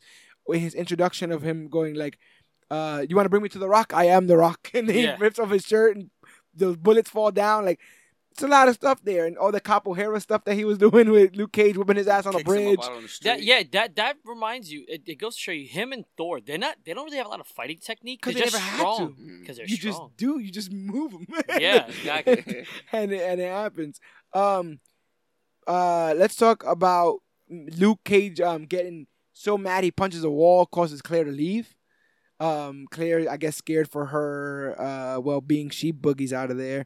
Misty Knight recovers from her um her arm situation, and she actually gets a new arm courtesy of the Rand uh, Corporation, and we get to see her become a fully fledged I guess uh agent again. You know, having that one arm, she she you can see the the the sadness in her eyes. You can see that she feels like less than an agent. Yes. Um and she ultimately gets in, comes into her own uh even as a one uh, uh, armed even as the one arm of the law. I wonder if people that like, uh, I guess because these shows are made to appeal to everyone. I wonder if somebody that's like has like a prosthetic body part, you know, Yeah. and they watch this, like I wonder if they felt like empowered because you know that, that that's saying like uh, uh, handy capable, you know. So I wondered if they felt like this was a good representation of that. That's just something I thought about. Yeah, no, and it, it goes to show because people are different in all kinds of ways, and something as little as that that we may just see as a plot point may actually change somebody's life Yeah. or somebody's perception on how things should actually go. Mhm. Um, that's why I think that's amazing. Um, that McIver's and and Stokes blood feud, man. Uh, Mariah was stubborn as hell, stubborn and cocky. Her and Shades are on top of the world. Shades is like, yo, you need to calm down with all this craziness. Like I could she's not believe they were kissing, dude. I'm just sorry. I just had to put that out there. No, no, and then we find out later on that Shades and Comanche were kind of kissing. right, right, right. Shades and Comanche were together in jail. You know, so you know, Oh my jail. They were God, I in love. Yeah. about that. They were in love. They were together in jail. Oh, Comanche real. comes out. Yeah, Comanche comes out. I like the um, way that was that was done. Yeah, and Mariah even t- was talking some stuff, and Shades put hands on Mariah. He tried to choke out. It ver- very um reminiscent of season one. Yes. When uh when he brought up uh oh you probably liked it and shit. Yeah, yeah, exactly. Um, my f- favorite thing in this is probably when um Stokes goes crazy, sets the entire McIver restaurant on fire with Anansi standing there, and Anansi's talking shit while he's getting alcohol That poured on him. That shit him. was the craziest. I hope you show. eat And your and your What what was was it? it? I hope you sleep and you and you don't, don't rest. rest. I hope you drink, but you're still thirsty or something like that. He was like, your soul will never rest after this. And he gets put on fire, and I was like, that's burned alive. I like the fact also that there was and they watched him burn way alive. more way more shades in this too. Yeah, Shades, Shades is my boy. But even he could, he was unraveling. I, my favorite, another favorite part about this is that Shades has a conversation with Mariah right at, right when she gets put in jail. Um, because there's this whole like thing of like, will Luke Cage save Mariah from Bushmaster when Mariah is kind of as bad as Bushmaster? So will he just let them cancel each and, other and, out? and and isn't her Isn't she the reason he's a villain? You know, his whole motivation is because of her family. Right. So to to Luke, he should just let it be, but he's being told that no, a hero doesn't. Um. Like there's no gray lines there. Mhm. You know, you either win or or you don't. And so, I really, really dug that. Mariah was poisoned by Tilda Johnson. Her her daughter shows up. Mariah's daughter, Tilda Johnson. She wants nothing to do with her mama, and you find out that I guess she always had it. She she finds out that the family's always kind of been fucked, and that Yeah. um they've always just been miserable and you know blind leading the blind. And so to end the cycle of the Stokes or the Dillards, she uh puts on poisonous lipstick and kisses her mother. Her mother dies. Um, but what I did like, like I said, Shades talking to Mariah and telling her like, "Oh, you about this gangster life now? Have fun." Looking over your shoulder constantly. Have fun. Always wondering who's coming up behind you to to, to take your next, uh, you know, your next step or anything like that. So I really, really, really dug that. Uh, there. What'd you like about Luke Cage season two? Luke Cage season two, um, I liked Bushmaster. Yeah. Uh, he was super quotable. I liked the fact that he, uh, his fighting style was different. Yes. I did not Mhm. expect that with the kicks and stuff. Oh my god! Can just I just want to gush for a second. When they when he shows up and right after he shows up for the rest of the season, they play reggae like Yeah. actual New York Reggae. '90s reggae. Right. In love, in love. That's how I found out. It says out in the streets they call it Mirtha. Mm. It's not murder. I thought it was murder Yeah, murder. Yeah. for years, but it's Mirtha, and Mirtha is supposedly getting high and listening to music.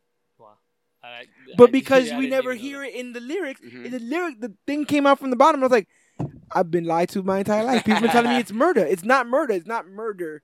It's Mirtha. It's a word used for the the vibe you get whole when you're song smoking changed. and Mhm. chilling. Yeah, it's crazy. Um, yes, that that was really different. I liked the okay. The death on this show was crazy. Yeah, definitely. I yeah, did not expect Black crazy. Mariah to die. I did Yes. not expect. Wasn't Luke Cage protecting Bushmaster at one point too? that's what I'm. Protect, He had to protect. He had to protect him from getting killed, and he had to protect Black Yeah. Mariah from getting. because eventually he ended up he ends up getting like so, um, tied up in everything. no, but like the light shade is taking away so much of his strength. and all that. essence and, and strength and all that stuff like that. So he ends up having to get looked up after. But the biggest thing from this is the ending because we find out that in her will, Mariah Dillard has left Luke Cage Harlem's Paradise. Mhm. Mhm. And so, as a new owner of Harlem's Paradise, Luke Cage hopes to be the um the dam, you know, in between the warring families of Harlem, New York, you know, all the different mobsters. He's hoping to. Well, I'm here now. They couldn't do it. You know, Stokes couldn't do it. I mean, Cornell couldn't do it, and Mariah couldn't do it. I'm gonna do it now, and I'm gonna put everybody else in line. And that's exactly what Mariah wanted because Mariah knew that he would be seduced by the power and eventually corrupted, which made me think that they were leaning towards Shadowlands. That Luke Cage was gonna be the person that the Avengers had to stop That'd been cool. uh, eventually because Hmm. he would keep thinking that, oh no, I'm just doing a little bit of dirt. You understand? I'm just doing enough dirt to make sure that nothing, you guys don't have to worry about anything like that. And it's, it would corrupt him to the point that he tells Jessica, uh, if I were to ever turn, you know, I would, I would expect and respect you to Put me down. to stop me down to put me down. Um, and I- in a scene straight out of The Godfather, um, Misty comes by to say hi, whatever, and Luke is in immaculate suit Yeah. to the T's, and um, somebody tells him that Claire stopped by, and he's like, "Tell her to go home," basically, Mhm. and it just shows you a new Luke, and the door gets closed on Misty, almost to show that she's now being pushed out Mhm. of this new Luke's lifestyle, and I really, really dug it. I thought, I thought, um, It had a lot, of, had a lot of potential for where it could have gone. And here's to hopefully like Hulu, uh, them not recasting everything, not rebooting everything, keeping everything part of the main you know story. Uh, I hope that they that that that show gets a payoff because the guy that plays Luke Cage is fantastic casting. yeah, Um, Mike Colter, man, Yeah, awesome. all that coffee. Yeah, I mean that was like a that was like a thing for that I year. dig it. I You dig guys it. were was, saying it it that was. year. I People were dig saying it. it. I dig it. I really do.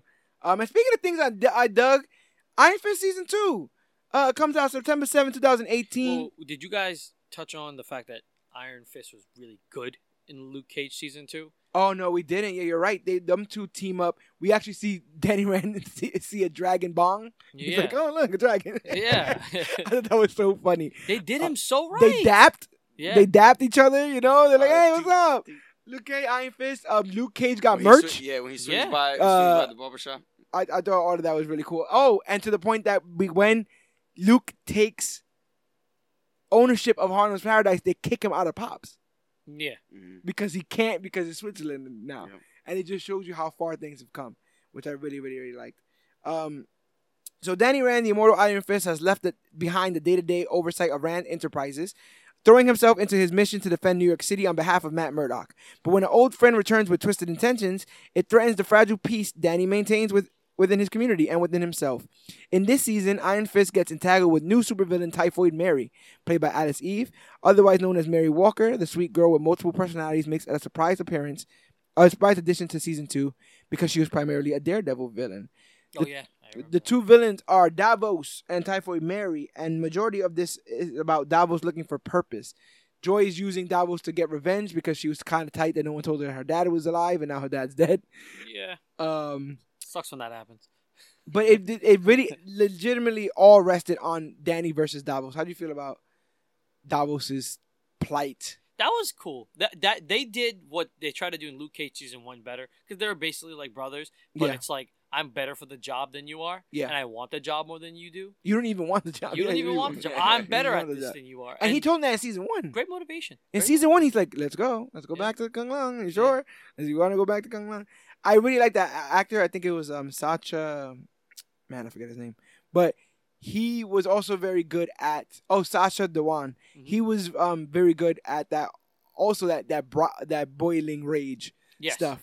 Because whenever he wanted to flip out, he flipped out, and when he eventually gets the power of the Iron Fist, he's murking people. Yeah. We're literally seeing somebody murder somebody with the Iron Fist, punching heads till they explode, punching people's chest, their heart through their chest, through their back. It goes to show what Danny's capable of. Yes, and to show you that, and you need to see that to to show the restraint. Yeah. Um, and that's the thing. You start off with this is like the first time Danny's been a protagonist, right? Like, cause Yeah. now he has no powers, Mhm. and he's trying to fight somebody who's I, I, actually and obviously abusing his power. Yeah. Um, and that uphill climb we're willing to see, and we're willing to to go along with him on that journey. And I think that's what makes him a better protagonist. Um, there, I think there's better fight scenes. Ward is actually redeemed. He actually becomes more of a good guy. Um, and I, you know, to literally cut it short, I actually think that this had the best ending of any of the series because it set up like 18 different things. It starts off with um, uh, Colleen being attacked, and then you find out that Colleen has the Iron Fist. Uh, and she she has the Iron Fist is white, and she has a sword. And then um, you see Oh. Ward in like Japan or some like um, Eastern bar Mhm. Ca- talking shit, causing shit, talking shit, and you're finding out he's doing this to get information. Um, and Danny Rand's behind him, and without any explanation, Danny Rand pulls out two guns. Both hands have the iron fist. Both guns are the iron, Mm. and both bullets glow. And so you don't know how this has happened or Mhm. whatever, but this is also set up for season three that we're never gonna get now. It, wa- it, it had potential, but I Ward and Danny on a road trip. That, Yeah. that would have been hilarious. That would have been so Uh, yeah, good. that, that would have been like a fun like because of the contrast of personalities. I thought the, the one of the cool scenes was when because he's so because he's almost naive to a fault. Yeah. What, Yeah. That dinner scene, the dinner scene they're oh, making when dinner. he was trying to, there was Yeah. like a double date kind of. yeah, and, and and Ward is like trying to make him like, The paperwork? Like, yeah, he's like trying to scheme some shit, that was actually and- the best. Yeah, that would really show some good. and Danny. and he's like, I don't, I'm not that type of dude. And then there's Colleen doesn't want anything to do with them. And then there's Davos like, this is a fucking trap. And Yeah. then there's um, I forgot her name, uh, one of the Meachums, I forgot the sister's name. uh, Joy. Joy. Uh, she's like, let's just see what's gonna happen. And Well- and it was all these different motivations that are all at the table. I really dug stuff. when Joy when they went up to talk to Joy about because Joy was trying to get her chunk of the company Mhm. and sell out, and Ward is like, we can't let her. We're gonna go over there. We're gonna try to stop her. And when they get there, Danny doesn't try nothing. He's nice to her. He's calm to her. And then when it ends, he's like, "What the hell happened, man?" He's like, "No, like if this is what she wants, this is what will make her happy. Then let's just give it to her." And later on, Fucks him. well, I think actually makes it better because Joy goes like, "I feel kind of bad about But she still, Danny. but she still does, but she still does Yeah. what she wants to do. But and that goes to show you that, that was a cool way to do. I, I felt like they made him a little too weak. I feel like they made him a little too weak this season. oh, uh, Danny. Danny. He never got his proper payback. He didn't get his powers back. Uh, Well, I mean, he did, but we don't know how. You know what I mean? Um, they transferred it to Colleen, and then they punched yeah, he's like, "Oh, you be the Iron Fist." punched Yeah, each other, and he's like, was "You, you be the Iron Fist Fist." pumped. fist bump, So that, iron fist bump. There you go. yeah, that was like, but whatever. Hopefully, I think it would have been a three. Like it, maybe they followed the, the the way that Jessica Jones was, where season two was a lot of setup. Season three paid off Yeah. big time.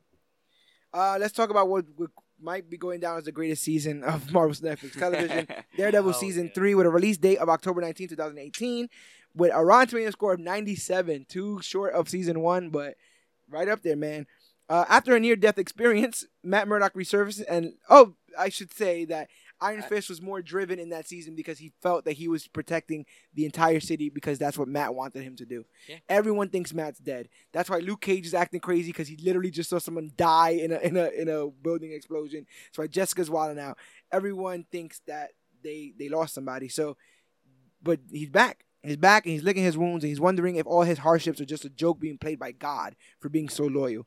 While Matt is still recovering from his injuries, he receives the bad news that his arch nemesis, Wilson Fisk, has managed to strike a deal with the FBI and got himself out of jail. Angered by this twist of events, Daredevil comes out of hiding to stop Fisk once and for all. Uh, he's even willing to end the life of his own worst enemy if that's what it takes. The villains in this were Kingpin and Bullseye. Let's talk about the corruption of Agent Nadeem. Let's talk about a man, drug, so down, just this regular good FBI agent man, Mhm. just trying to do good by his family, trying to get paid a little bit more. You know, decides that he's going to allow Wilson Fisk to let him know crime bosses and bust them. Eventually, there's enough uh, goodwill with Wilson to decide to let him off, let him live off away from the cell because someone tries to kill him. Mhm. And then he gets a bigger room. And then he doesn't have to wear the jumpsuits anymore. By the end of it, Little Wilson Fisk little. is Yeah. running the FBI Yeah. and has a secret room uh, with uh, video cameras and all that stuff. How do you guys feel about the uh, Wilson Fisk takeover, a little hostile takeover in season three? I like that it was well paced, that it was very little by little. So by the time, what, like, I say like three fourths, or not even like three fourths, a little bit less than that, he's already um, knee deep Okay. to the FBI, having his room going back and forth, Yeah, yes, knowing yes, yes, everything. yes. So Yeah. they killed it with this show. Like Yeah, there is yeah. a reason Yeah. why Daredevil is my wallet. Ah, that's there pretty is damn a cool. Wow. reason why I have the season three poster on my wall. I love that they stripped away that armor and they gave him, ba- you know, Yeah, it back to over. Blind they give him Justice, back, man. Yep. I love the way they. I'm I'm gonna wait for when you're ready to bring up Bullseye. Jesus Christ, Yeah. the way they built him up. Wilson Fisk was a master manipulator. He was awesome. He they gave us a taste in season two, and Yeah. they delivered Yeah. in season three.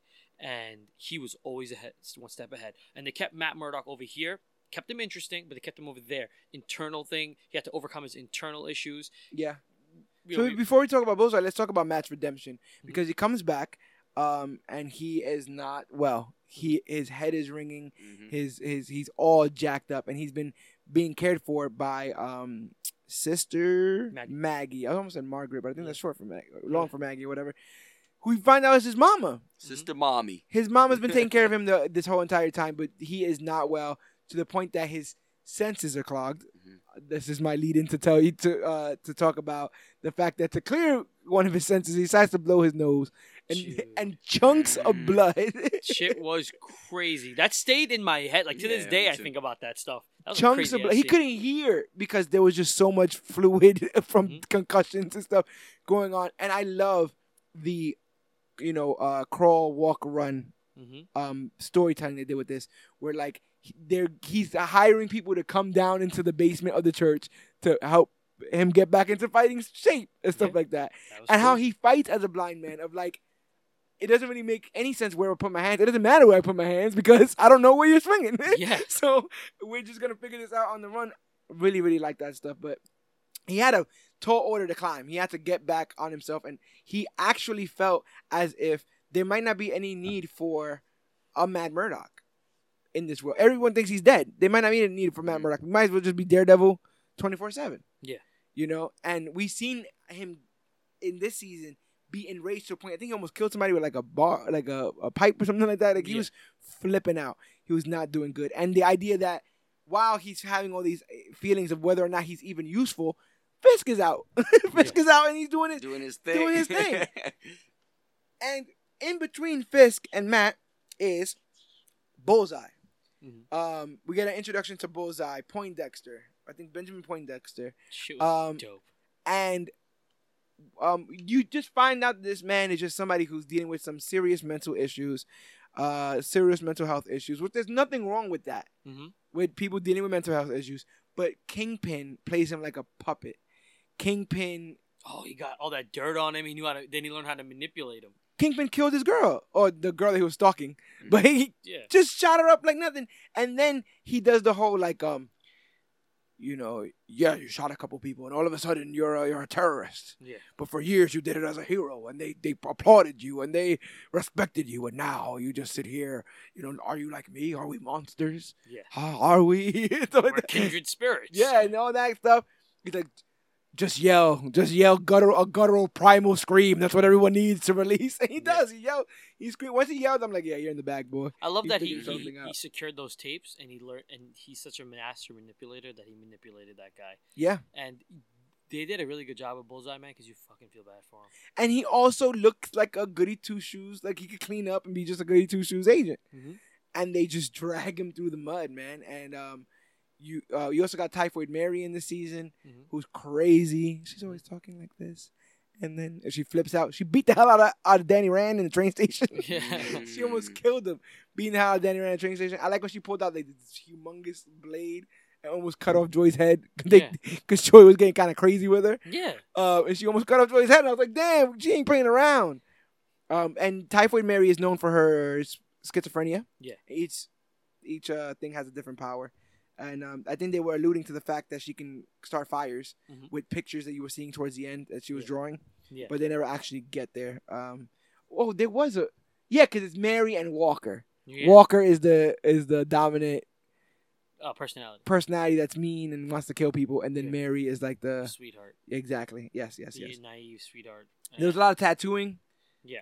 Um, that was oh that was an Iron Fist. But yeah, I, I just I, I figured that you were just going back because did, that was a weird. It was it was it was parallel to a lot of the villains that they have with these people that have these illnesses, yes and the one that had it together the most from all of them was uh, Bullseye. yes. And dude, the way he doesn't have powers, but he's so dope. Oh my! Let's talk about that um newspaper fight. The fight at the newspaper where he's just literally throwing things at Matt Throwing for half an That hour. shit It was was so good. gold. Yeah, because Wilson Fisk decides to corrupt the symbol of Daredevil by having Bullseye dress as Daredevil and kill a bunch of people. You hear that, Colin Farrell? Oh, that's what you should have done, Bullseye.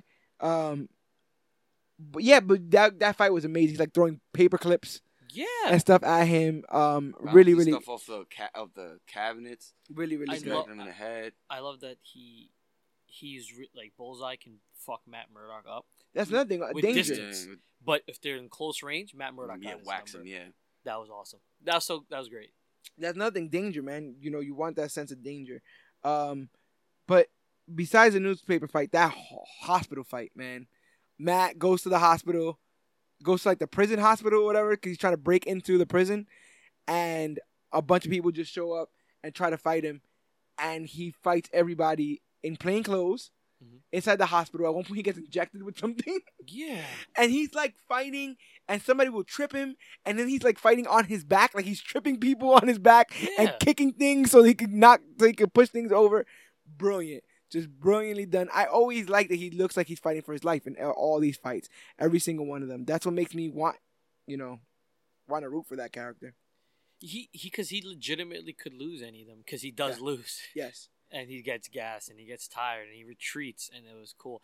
This was the first time, and I've never seen it done in any other medium before, where they legitimately had like a triple threat.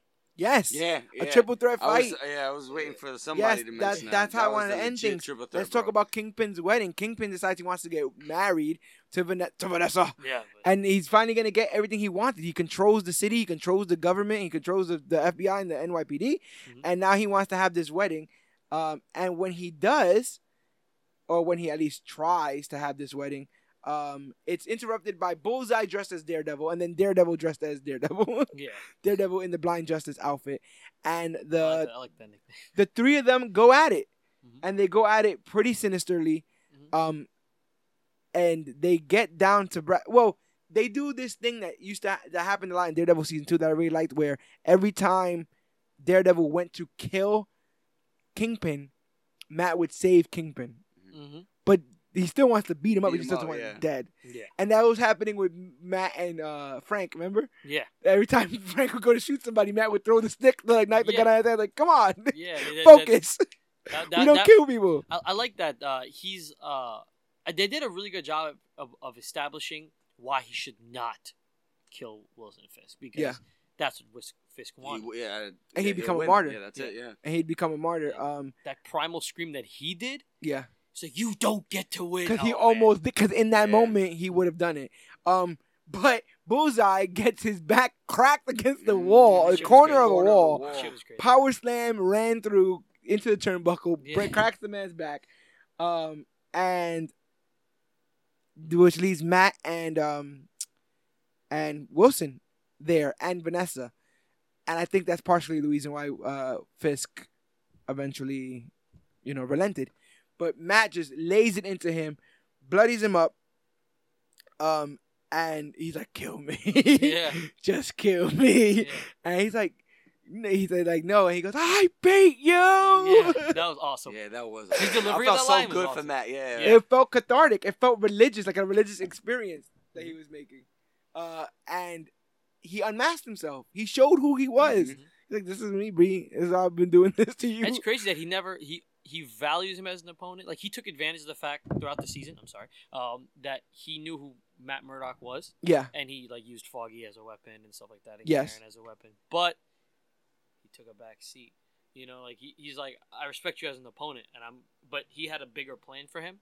yeah. And Well- if and Vanessa, if Wilson Fisk dies, Vanessa is God knows where. Mhm. If Wilson Fisk lives, he goes to jail. Vanessa's fine. Mhm. Um, and in that moment, he does. He looks at Vanessa and he's like, "I guess I'm taking the rap for this." and he uh you know he gets arrested and then we get a nice little tease of um p- the possible reunion of Karen uh Page Murdock and uh Nelson. Mhm. And that's not ever gonna happen because we're never we're never getting a season four. Uh, Hey, let's wrap these up with the, the the two last shows. Punisher season two. Honest Rebel, I was not a fan of this season at all. It was a crazy season, bro. I I think that Amy is a ridiculous character.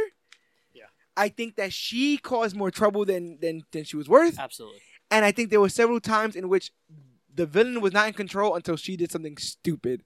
There's a one there's one instance in which she's the person that they're trying to protect, and she actively gets herself in danger and puts herself where the villain is. Then the villain's like, "Oh, all right," Yeah. and then and it causes Frank to have to do a bunch of stuff. I, I like the fact that Frank had moments where it's like, oh, this is what it feels like to be a dad again. yes, I like those moments. Yeah. I like the moments where, um, again, they showed that he would not kill a cop Yeah. because I mean, cop. you- I mean, in my experience, I you know I've worked in Dunkin', I've worked in a lot of coffee joints. Um, you see these cops with like a Punisher thing, and he's Yeah. and I like that he played they played that up. I like that he he he handles his his post war life differently than other soldiers do, but they touched on it. You could probably understand Yeah. it better than I do, um, than I ever could. But I like the way that they, they they established that. I like that Billy Russo didn't remember the terrible things he's done, and he just looked at Punisher and doesn't looked- understand why this man is so Yeah. upset, so mad at him. and, and he loves him. But he remembers Frank as from uh, from being them being friends. And I love the flashbacks. Yeah, that was very, really good. Were. The the acting. How do you feel about Billy's rehab and that that great? that doctor being all into him? uh, that was real. you know, Yeah. like because he's handsome. Yeah, That's what it is, Yeah. and he's a handsome guy. And of course, she's sweet. And then you know, she had her own creepy backstory with her back, and Yeah. and you know, And then Madani pushes her out of a window. yeah, fucking bonkers. Uh, because they get into one of the best like female on female fights I think Mhm. depicted in, in any of these shows. Um, Madani's back. She has a, a metal plate in her head because she got shot. Um, Russo's back. Russo can't remember anything. Russo killed it, by the way. Yeah. in this show, he killed it. He Yeah, absolutely. he was actually a lot better. Um, he ends up getting once he realizes what he's done. Yeah. There's a scene of I I like the scene where Frank's wearing a bunch of other stuff, like a mask and a bunch of stuff, and then he unmasks in Mhm. the middle of the street, and he has he's like Russo, Yeah. Russo, and he's Russo! charging at him. And then and then the world finds out he's alive Yeah, yeah, because he had taken off, he had like unmasked and like revealed himself. because that makes sense. The world would, hey, this motherfucker's alive. It was oh so great. Um, and they fight again, but I I I have strugg- I struggle to forget the ending of that. Oh, because you get introduced to the John Pilgrim character, Mhm. and John Pilgrim's that Oh, crazy shit. Amish He was a crazy fuck. assassin, and so Frank and the Full assassin start to fight, and then they both realize like, why are we fighting? Yeah. like we we actually like agree more than we don't, and then they just stop fighting. He was a crazy character because he looked like he had a crazy look. Yeah. He- the actor was delivering uh, on you know he was Really, shooting really all good. cylinders. He was really good. he felt like he had a distance to what he was doing, but he shouldn't because it's very personal. Killing people is very personal. So the idea that you could just be so distant from it, like you're not actively killing people all the time, Yeah. it's crazy. I love that they had uh, Martha Kent from Smallville as Yes. like this like manipulative fuck. Yes, yes, Shit was crazy. really, really, really good. That shit was crazy. Um, that's about it on that. Let's let's talk. There Let's was, talk. there was a, I mean, that show was pretty good. It, it, I mean, look, I, I get the whole thing with the girl. She was annoying, but I call it the Simba complex. You you know, like the way they used Simba in The Lion King. It's like he's this child and he fucks up. Wide eyed. They ask the questions so that you you don't have to do exposition. Yeah. It makes sense. Um, we'll talk quickly about Jessica Jones season three is the last show because um we have a whole podcast on it, guys. Yeah. You go back and listen to me and Honest Rebel chop it up about the Jessica Jones season three. But coming out on June, the last show, June 14, 2009, Rotten Tomato score number 73. With the death of her mother fresh in her mind, Jessica Jones tries her hand at the hero thing, only to be stabbed in the dead of night. Hoping to find the assailant, Jessica gets wrapped up into some superpower business with a human lie detector as she and her sister finally go head to head in a battle of what makes a hero. The villain uh, is Gregory Fool Killer Sallinger and Trish Walker, aka Hellcat. Um, this deals with Jess as a hero, and we find out her vulnerability when she's actually stabbed.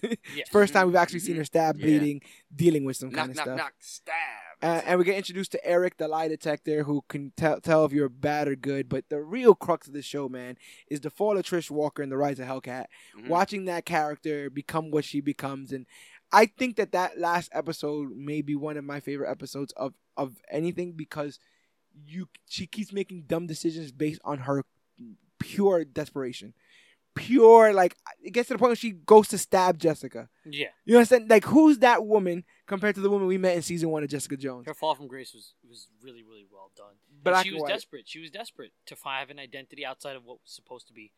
She didn't want to be damsel in distress. She didn't want to be Patsy. She didn't have other options. She couldn't. She wasn't powered. She eventually just becomes wanted- powered, but then she's not yeah. trained. In a world where superheroes exist, that's what you want to be, right? Yeah, and it Yeah. also didn't help that her public persona is well known, Yes. so she can't just do with the Jessica Jones situation and just save crime, like fight crime part time. Because somebody be like, "Oh, I they sued somebody- her. They sued her. yeah, yeah, yeah, yeah." You're right. That was cool.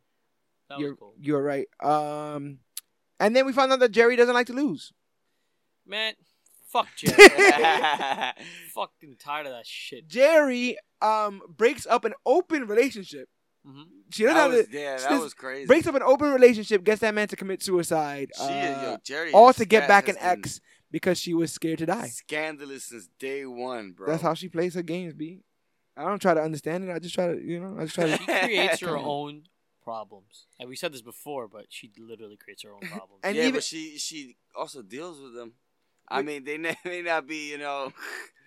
With Trish locked away at the raft, uh, Jessica decides she's gonna skip town, but then a familiar voice of Kilgrave reminds her that that would be running away, and so she decides to stick it here in New York, and that's the end of a Marvel Netflix series. But I have to ask you, with everything that you guys have seen, what do you guys would say are your three favorite scenes? And I, I- I'll go ahead and start, so it gives you guys any more uh, time to think.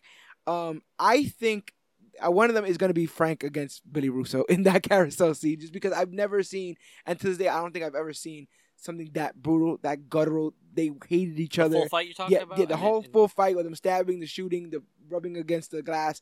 That was so real, Mhm. like so, like no, like uh, super strength, no super nothing. Yeah. These are regular men that will die with losing. They will both die losing the same amount of blood, and they might both die right now. Shooting Madani, like all of that was crazy.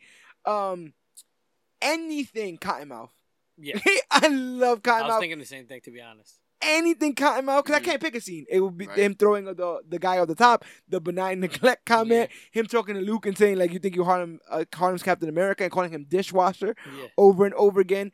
Great stuff.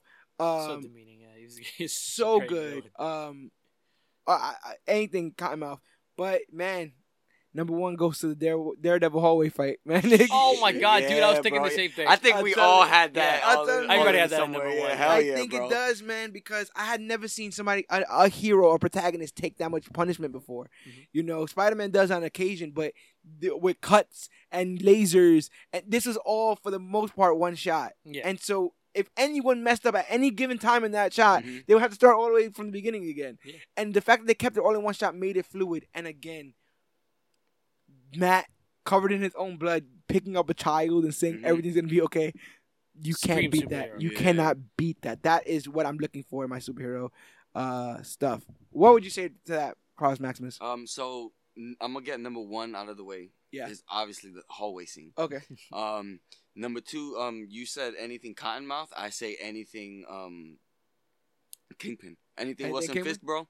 Psh, Yeah. Forget it, dude. I'm just, uh, if I'm not too, if I get too in it, I'm just, I'm just looking around, just kind of shook as I'm like, Yeah. listening to, listening to him talk, Yeah. watching him move, his mannerisms is creepy Mhm. dude. And um oh, and one thing I really, really um think that's number three for me. Um, I don't know if how to be for you, you guys though, but um, Luke Cage getting hit by the Judas bullet That was big. because I didn't think I didn't think he it was gonna work because Homeboy and, And, it was kind of like spinning. sure- it looked yeah, like it was going to kinda fizz out. It like it was going Um, to just fall down. Everybody seemed so sure of it. You know what I'm saying? But so I thought it was gonna be a dud until it A- actually happened. And there's know another I mean? reason why he has reason to believe that because of the bunker buster from Iron Man 2, which was Yep. Justin Hammer Tech, which was supposed to Yep. blow up That's the bunker why. underneath the bunker. Yeah. and Tony shoots it and it doesn't do an, it doesn't do anything. Yeah. And so there's yeah, there is background behind that. That's actually pretty a pretty good point. Another reason why they should keep it I like canon. that. They should keep it part of the main story. This- Just putting it out there. If, if Honest Kevin Feige Rebel. or anybody hears this, they should definitely please keep it part of the main universe. Do not recast Charlie Cox, please. Honest Rebel, what do you think are your three favorite scenes? Oh man. Okay, so we're not even gonna argue about this like Right. hallway yeah, fight. yeah, yeah. See, the hallway fight was so good, bro. They never topped it. Yeah, They yeah. they tried to They like did well. tried it. I- they, they gave a up it. bunch of people their own little hallway things. You know what I mean? Yeah. yeah. Um. I, instead, if, if you don't mind, I'd like to say one thing great about every character. Sure. Okay. Go ahead. So Matt Murdock, besides the beautiful fight choreography, and you know, for those who don't know, he has the same he has the same stuntman that Captain America has, which Mhm. is my other favorite. Yeah. So yes, it's like, oh, I found that out. Like that was one of the first things I found out, and I dug it. And they both do that weird, spinning unnecessary thing. jumping Spinning flip kick, kick, thing. it's like you don't have to ever do that in a fight, but Yeah. whatever. Uh, Kill it. I loved Daredevil, uh, his duality. I love his his inner conflict and how they presented it on screen for all of us to to to accept. He's a he's almost at war with himself at all times, and it's great. And they've done it, and they've they've they've helped him. You watch him grow, and you're rooting for him, and you want him to do the right thing. If if he was a real person, you'd look at him like you're being over dramatic. But in the world that he's in, it's like you're conflicted, you know and it's it's it's it, they did a great job of it. Yeah. And um, I think all of that culminated in him screaming in Wilson Fisk's face, and I loved it because I felt it. It- I was It's invested. it's very hard, man. I I, I I can't overstate it. It's very hard to do what you think is right when you're not sure. yeah. when especially when you have evidence that says that it may not be Yeah. it's really hard to continue on your path even if you feel in your heart that it's the right path if everyone else is like yo this is not working Yeah. and for matt he literally just died in midland circle he mm. just got brought back kind of in a way and has a second lease on life how is he gonna live it he had to choose to still choose to believe in god you know and believe in his in in in the virtues of that and, and right and wrong and and go forth in that belief and i you can't you can't beat that to be honest I I I agree with you, and I loved everything they did with that character. And season three was beautiful. Every episode was great, and they slowly escalated the situation. Yeah. I loved uh, a no name like Jessica Jones becoming an awesome character. Yeah. Um, I love that she was she gave representation to to a type of woman that some people might not even find attractive.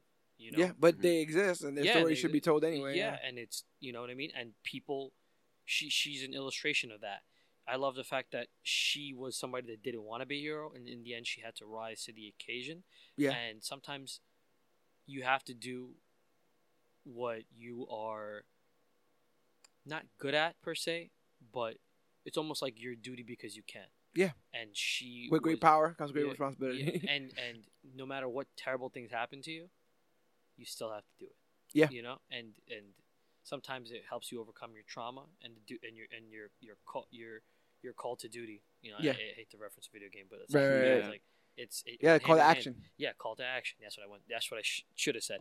Um, the color, the lighting, everything. They made a star out of Krysten Ritter. In Yeah. my opinion. Yeah, hell yeah. Um, They upped Kilgrave's uh, profile. He wasn't a big ge- no, uh, in the Purple comics. Man, yeah. People weren't talking about him, but now people talk about him. They understand the threat of how She- dangerous that could be. if I had to take a scene from her, that was really great. Personally, anything that showed her doing her job and you know her her voiceover Yeah, talking, um, and I really, really, really liked her sass. It kept the show refreshing because she wasn't anything like any other of the superhero. The only the closest thing to her is maybe the way Black Widow talks to Captain America and Winter Soldier. yeah, You know, sarcastic. Yeah. And and and Iron Man can be lighthearted, so she was not. yeah. Um, you after a while of getting to know Jessica, you expected a certain kind of attitude from Jessica, and she Yeah. never disappointed. Yeah, so Which that was- was, that's was- something that I really liked about her. Um, Iron Fist um, fell. Nice tattoo. Yeah, he fell. Um, uh, his best stuff was his optimism Yes. and his naivety. Uh, was sometimes annoying, but he he had the the potential that that he was eventually going to live up to. Gave me hope because uh, I liked it. He wasn't a Matt Murdock, where you know Matt Matt's a tough guy, you know, and he's conflicted, but he's a tough guy. Jessica's a tough, you know, and this is not me saying it. This is what you know. She's a, she's a tough bitch, and and he is tough. He's the fucking strongest of them, you know, power level wise. Yeah. But he was like a goofy, naive dude, and I like that about him. Also very conflicted. Also still trying to figure out whether or not he wanted to even be in the fight for good. Yeah. And who and who is he? He- Who is he if he's not that? If he's Yeah. not the Iron Fist, who's Yeah. Danny Rand? Some Yeah. guy that crashed in a plane. Yeah. You know, that's Oliver Queen. and listens to. Yeah. um, and then there's Luke Cage. who- That's I, I gotta say that real quick. I, I my biggest beef with uh, um Iron Fist season one is because is is the fact that in the first episode of Arrow they establish what it would feel like if somebody was on an island for five years, Mhm. and you ultimately find out he wasn't even on that island for five years. yeah, that's a whole. and so for Danny. Rand to be Yeah. somewhere for fifteen years Mhm. and not have that looking past you look, yeah, he should have that. He should have this o- otherworldly like. I get, I get what you're saying, but like, can you feel the energy in this room or something? You know, like you, sh- you should look past. yeah. I don't it. think anybody thought about it enough. That's No. the only thing I'm not, I'm not happy about. No. Um, I really liked from Luke Cage. I mean, outside of the representation, uh, like you said, I think it was like a niche, like a niche market. Yeah. Uh, that they're, I think, I, I think people always like, and you know, whether whether people want to admit it or not, it, black culture. It's Yeah. always a big prominent part of what becomes mainstream. The word lit, I used to think it was stupid. The wave, I think, was the word, stu- and it's like on T-shirts now when you go Yeah. to H and M, you know, and um, it, you know that slang, and I like that they played that up in a way that it wasn't dog shit. It wasn't like forced uh, in there. It just it was naturally flowing. Yeah. and uh, it's a part of New York. great actors. You know, that whole show had great actors, and then and Mike Colter, I probably has some of the least experience in comparison to guys like Mahershala Ali or um, Alfred Woodard.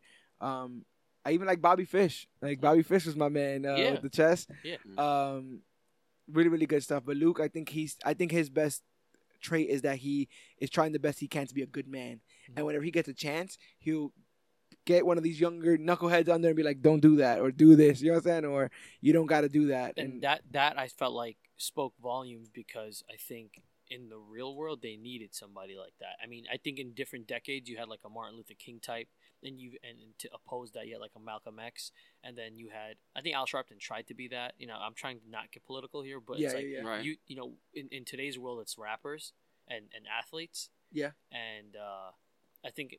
I in a world where they're superheroes, nobody could really top Luke Cage. Yeah. In in, in a in a you know if if he were real yeah. and he would be like he's not he's not Harlem's Captain America, but he's definitely Harlem's like Superman.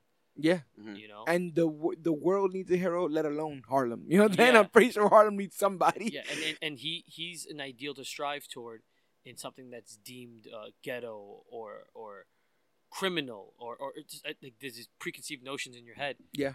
There's this guy that's completely the opposite. He Yeah. wasn't wearing chains. He was. He was He's not even clean. from New York. He's from South Carolina. Yeah. Yeah, No, he's I from think down his south character- yeah, his character was. Yeah, South he's Carolina. South Carolina and you know, and that's he's like he, he was he's wholesome, but he could kick your ass. or Georgia, South Georgia, something like that. Yeah. Um, yeah. What about Frank? Yeah, Frank. Bro, I don't think there's anything bad I could say about him. He That's was just it, he lived up to the to the name. He's a storm. He's a he's an actual uh like a natural storm, natural disaster. The worst in a thing good you way. could say about him was no, because I I liked his temper too, because he he was short tempered with the girl.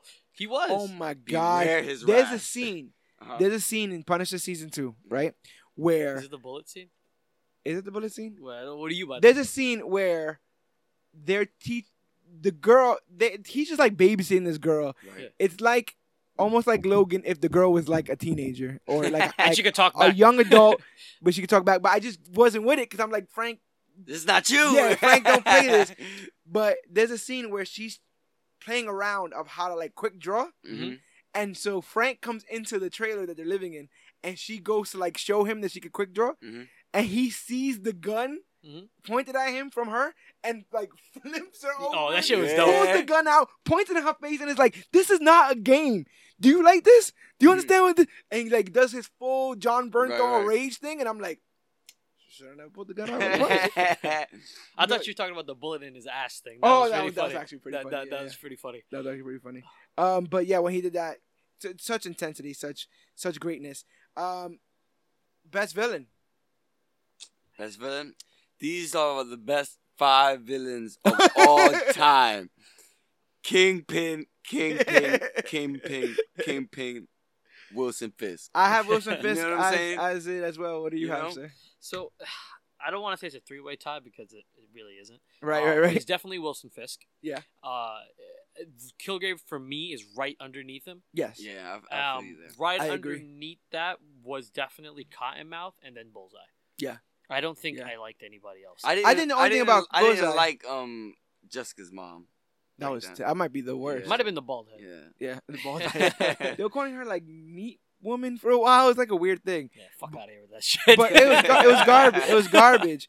I uh yeah, I'm going with Wilson Fisk, man. As dangerous as Kilgrave, as emotional as Davos, with more money and influence than the Meachums and the Stokes. Mhm. You understand? He's Like, all of them combined. He Yeah, he bro. he and he's a baby. He's a big ass baby. And uh yeah, uh when I was a boy. I love all that. Um so then we gotta end with the last thing, man. Best show. Best fucking theme was I'm definitely ki- Daredevil. I'm gonna go with Daredevil as well, Yup. man. I, I I, have say the same Daredevil as well. I actually have season three, especially. Like I think season three might be my favorite season. Yes. I think it was also most anticipated too. bro. Yeah, 'Cause yeah, Once the trailer dropped for that, it was it was Yeah. over, bro. yeah. I was waiting on that for a while. I, we should talk a little bit about that too. Great theme songs. I like all the theme songs for all the shows. Jessica probably had the second best in my opinion. Dun, dun, yeah. uh, Almost, I, I, almost like Law and Order. it was funny that I actually did not like um Dukes for a while. I think Yeah. it eventually grew on me. yeah, I grew on me. Too. Iron Fist is not even that bad. It's not. Weird It's not. boom, boom, boom, boom. but Daredevil. Defenders had a pretty cool one. yeah, it with was the like a city weird with mix. the city um and like the lights of the city uh, becoming them like blue jessica and red and uh daredevil. I thought that was really really cool. Um but that daredevil theme plus the blood dropping on everything just sends me back like him just humming it. I can see the, Yeah, the, the, the credits and i'm going back into that world. That theme was that was that to me it was the door opening. Every time i heard that theme it was to say we're going back into the Mhm. daredevil world. And I was always welcome to be there, so I completely freaking dug it. People love the Strangers Stranger Things theme song. I love the Daredevil theme song. Yeah. I had it as a ringtone until my phone broke. Yeah, I have Ah. a version of the Daredevil theme song that goes into the Flash theme song No way. because you know because because you have because the Daredevil theme song goes um dun, dun, dun, dun, dun, dun, and Flash just goes dun, dun, dun, Yeah, dun. so like a, and so they found a way to put that with Arrow. I'm I'm gonna give it to you Oh, yeah. with Arrow Yeah. and um that's another show. pretty cool. Really, really, really, really, really good stuff. Um. It's, we have to admit, like Daredevil definitely killed. it. But if you if you took Daredevil out of the equation, I, I, I would I, I- my favorite. I wouldn't know about best. But my favorite would probably be Luke Cage after that. Luke Cage. Yeah. Yeah, I. It it sucks so much. They should have found a way to flip it and make Hellcat the villain for season one, the mom for season two, and then Kilgrave for season three. They should have just been talking up Kilgrave for three seasons. Like, good thing you got away from that guy, that Yeah, crazy guy. cool. Yada yada say yada. Because once they gave us that, they it was really hard to get back on top, and it doesn't. The uh, Krysten Ritter and the show, you know, uh, it's not their fault, but it just that other side of it, I felt like, uh, gave so much, and uh, without it there, I don't know. I don't know if it's the same. If the, do, would would you want to see if Hulu, you know, because it's owned by Disney, Right. if they bring it back, right? They bring everything back. It's Listen, it's I'm canon. listening. It's part of it's part of, it's part of the MCU. Yes. Would you guys watch uh, Defenders season two? Like that's how they bring it back, right? Defenders season two. Luke Cage is the villain. Would you guys watch it? Yes, And they have I- to bring in Punisher, and they have to stop the Punisher from trying to kill this dude. But bring in Punisher, and then and then and then Luke has to make some calls, so he calls up Patsy because he knows that she, you know, she throw down in, in a minute. And You start you start bridging this together again, and and it would be so get Turk back. He- Mhm. He's still alive. You know, um, I just feel like I feel like I was salivating for something that was never gonna come, and now it kind of hurts that it's never gonna come. But I really like the idea that of it being resurrected, and if it is, I would only want that. I would only want a Defenders epilogue season to close everything up. I don't need. And then Everything after back. that, what, what about after that? Would you would you want them to get pu- pulled into the Disney Plus shows potentially?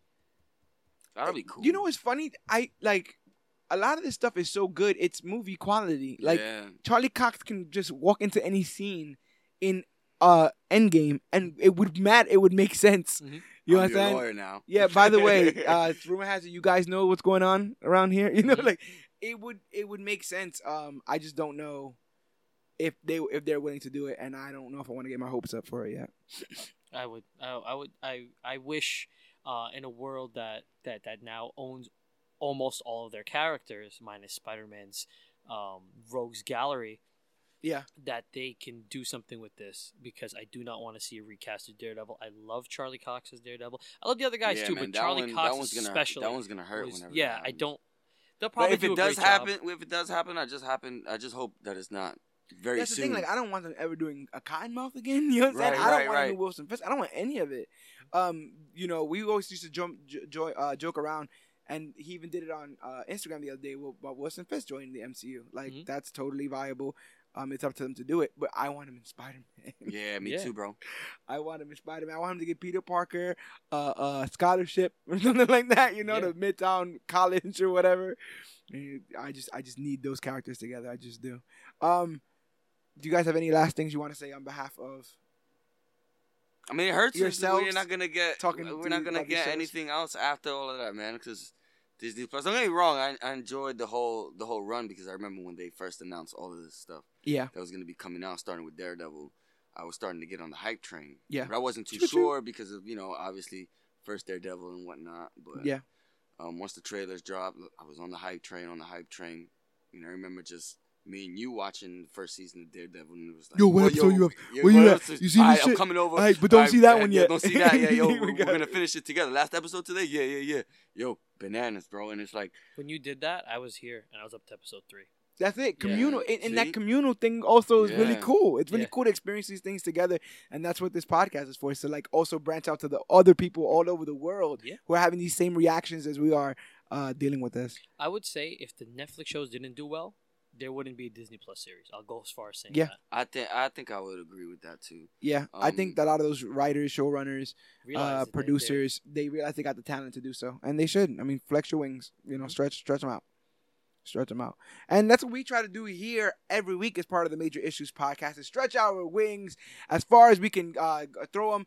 This will be our 89th episode, Wow. closing in on episode 100 soon. Comic Con's around the corner. Can't wait to get out to there and do that. We got Joker around the corner too. That's the next movie that we'll be covering. Uh, we cover all things um, that has to do with comic books and comic book media. And you can find, first of all, thank you for finding this podcast. I always want to tell them how to find it, but they were listening to this, so they found something. Yeah. Uh, thank you for listening to this. And uh, if you want to find more, all you have to do is go to whatever podcast app you have Stitcher, Podbean, Podcast Addict, Google Play, the Apple Podcast app, available on all iDevices if you have a regular phone. Just search up Major Issues Podcast, and we're the first ones to pop right up. I'm very proud of that search. that, that search things to make things easier for everybody. We're on YouTube, uh, Tune FM. We're literally wherever podcasts are found. Um, but yeah, if you find this easier, just search us on Google Major Issues Podcast. We'll be the first ones to pop right up. Um, some of the things that I wrote down today, I actually got from some of our listeners. I uh, usually I try to go out and try to find some feedback to uh, you know bolster the conversation and like a lot of the stuff that I forgot listeners were like make sure you talk about you know this and make sure you talk about that and um you guys can always send in your feedback. We try to let you guys know what episode we're trying to do in advance so that if you guys have to watch it or read it or just comment on it, you have the time. But you could always reach us at facebook.com slash comic book click, Instagram at comic book click, or use the hashtag comic book click to talk about the newest, hottest, latest, and greatest things to come to comic books and comic book media. And we're also at Major Issue CBC on Twitter. And that's where we post all kinds of things about the show, uh, comic book movie news, comic book news, uh, memes, you need, you need your memes in 2019. Um, and yeah, that that's basically what we are doing there. Um, you guys ready? This was a major issue. All right. So please give us a major solution. That's true. That's true. And don't forget to rate, rate and review us on iTunes. It's the quickest way for us to grow as podcasters. Find out what you like, what you don't like, and uh, you know, because I've been to the future, and we do become the latest and greatest thing to come to comic books and comic book media. But I can't tell anybody how we do that or mess up the timeline. So Those get on rules. the get on the bandwagon because seats are filling up, uh, and we're taking off quite soon. And uh, you're you're hearing the the the ten bell salute for our boys over here at Marvel at Marvel Netflix. So uh, I guess it goes without saying. My name is George Serrano, aka the Don, I am Cloudus Maximus. I'm Honest Rebel. and the Marvel Universe on Netflix was a daring, stylish, and exciting world that taught us that not only doesn't our past define us, but that the choice to be a hero is one we must make every day. Between Matt's resolve, Luke's steadfastness, Jessica's determination, Danny's optimism, and Frank's conviction, we were given defenders to be proud of. Sure, some of the seasons were way too long, and sure, some of the costumes weren't great. And yes, no one ordered a bacon, egg, and cheese, making me question the validity of New York as a backdrop. But in many ways, these were the shows that made my heart skip a beat. Even though these heroes are flawed, they take punches, they toss back whiskeys, and get cut open. I will never forget Matt screaming, I beat you, in the face of a powerful enemy, or Jessica putting Kilgrave down. I'll never forget that life should always, I mean, life should be always forward, and that you should keep calm and channel your chi. I also want to thank Frank for representing soldiers and our daily fight to stay in the fight.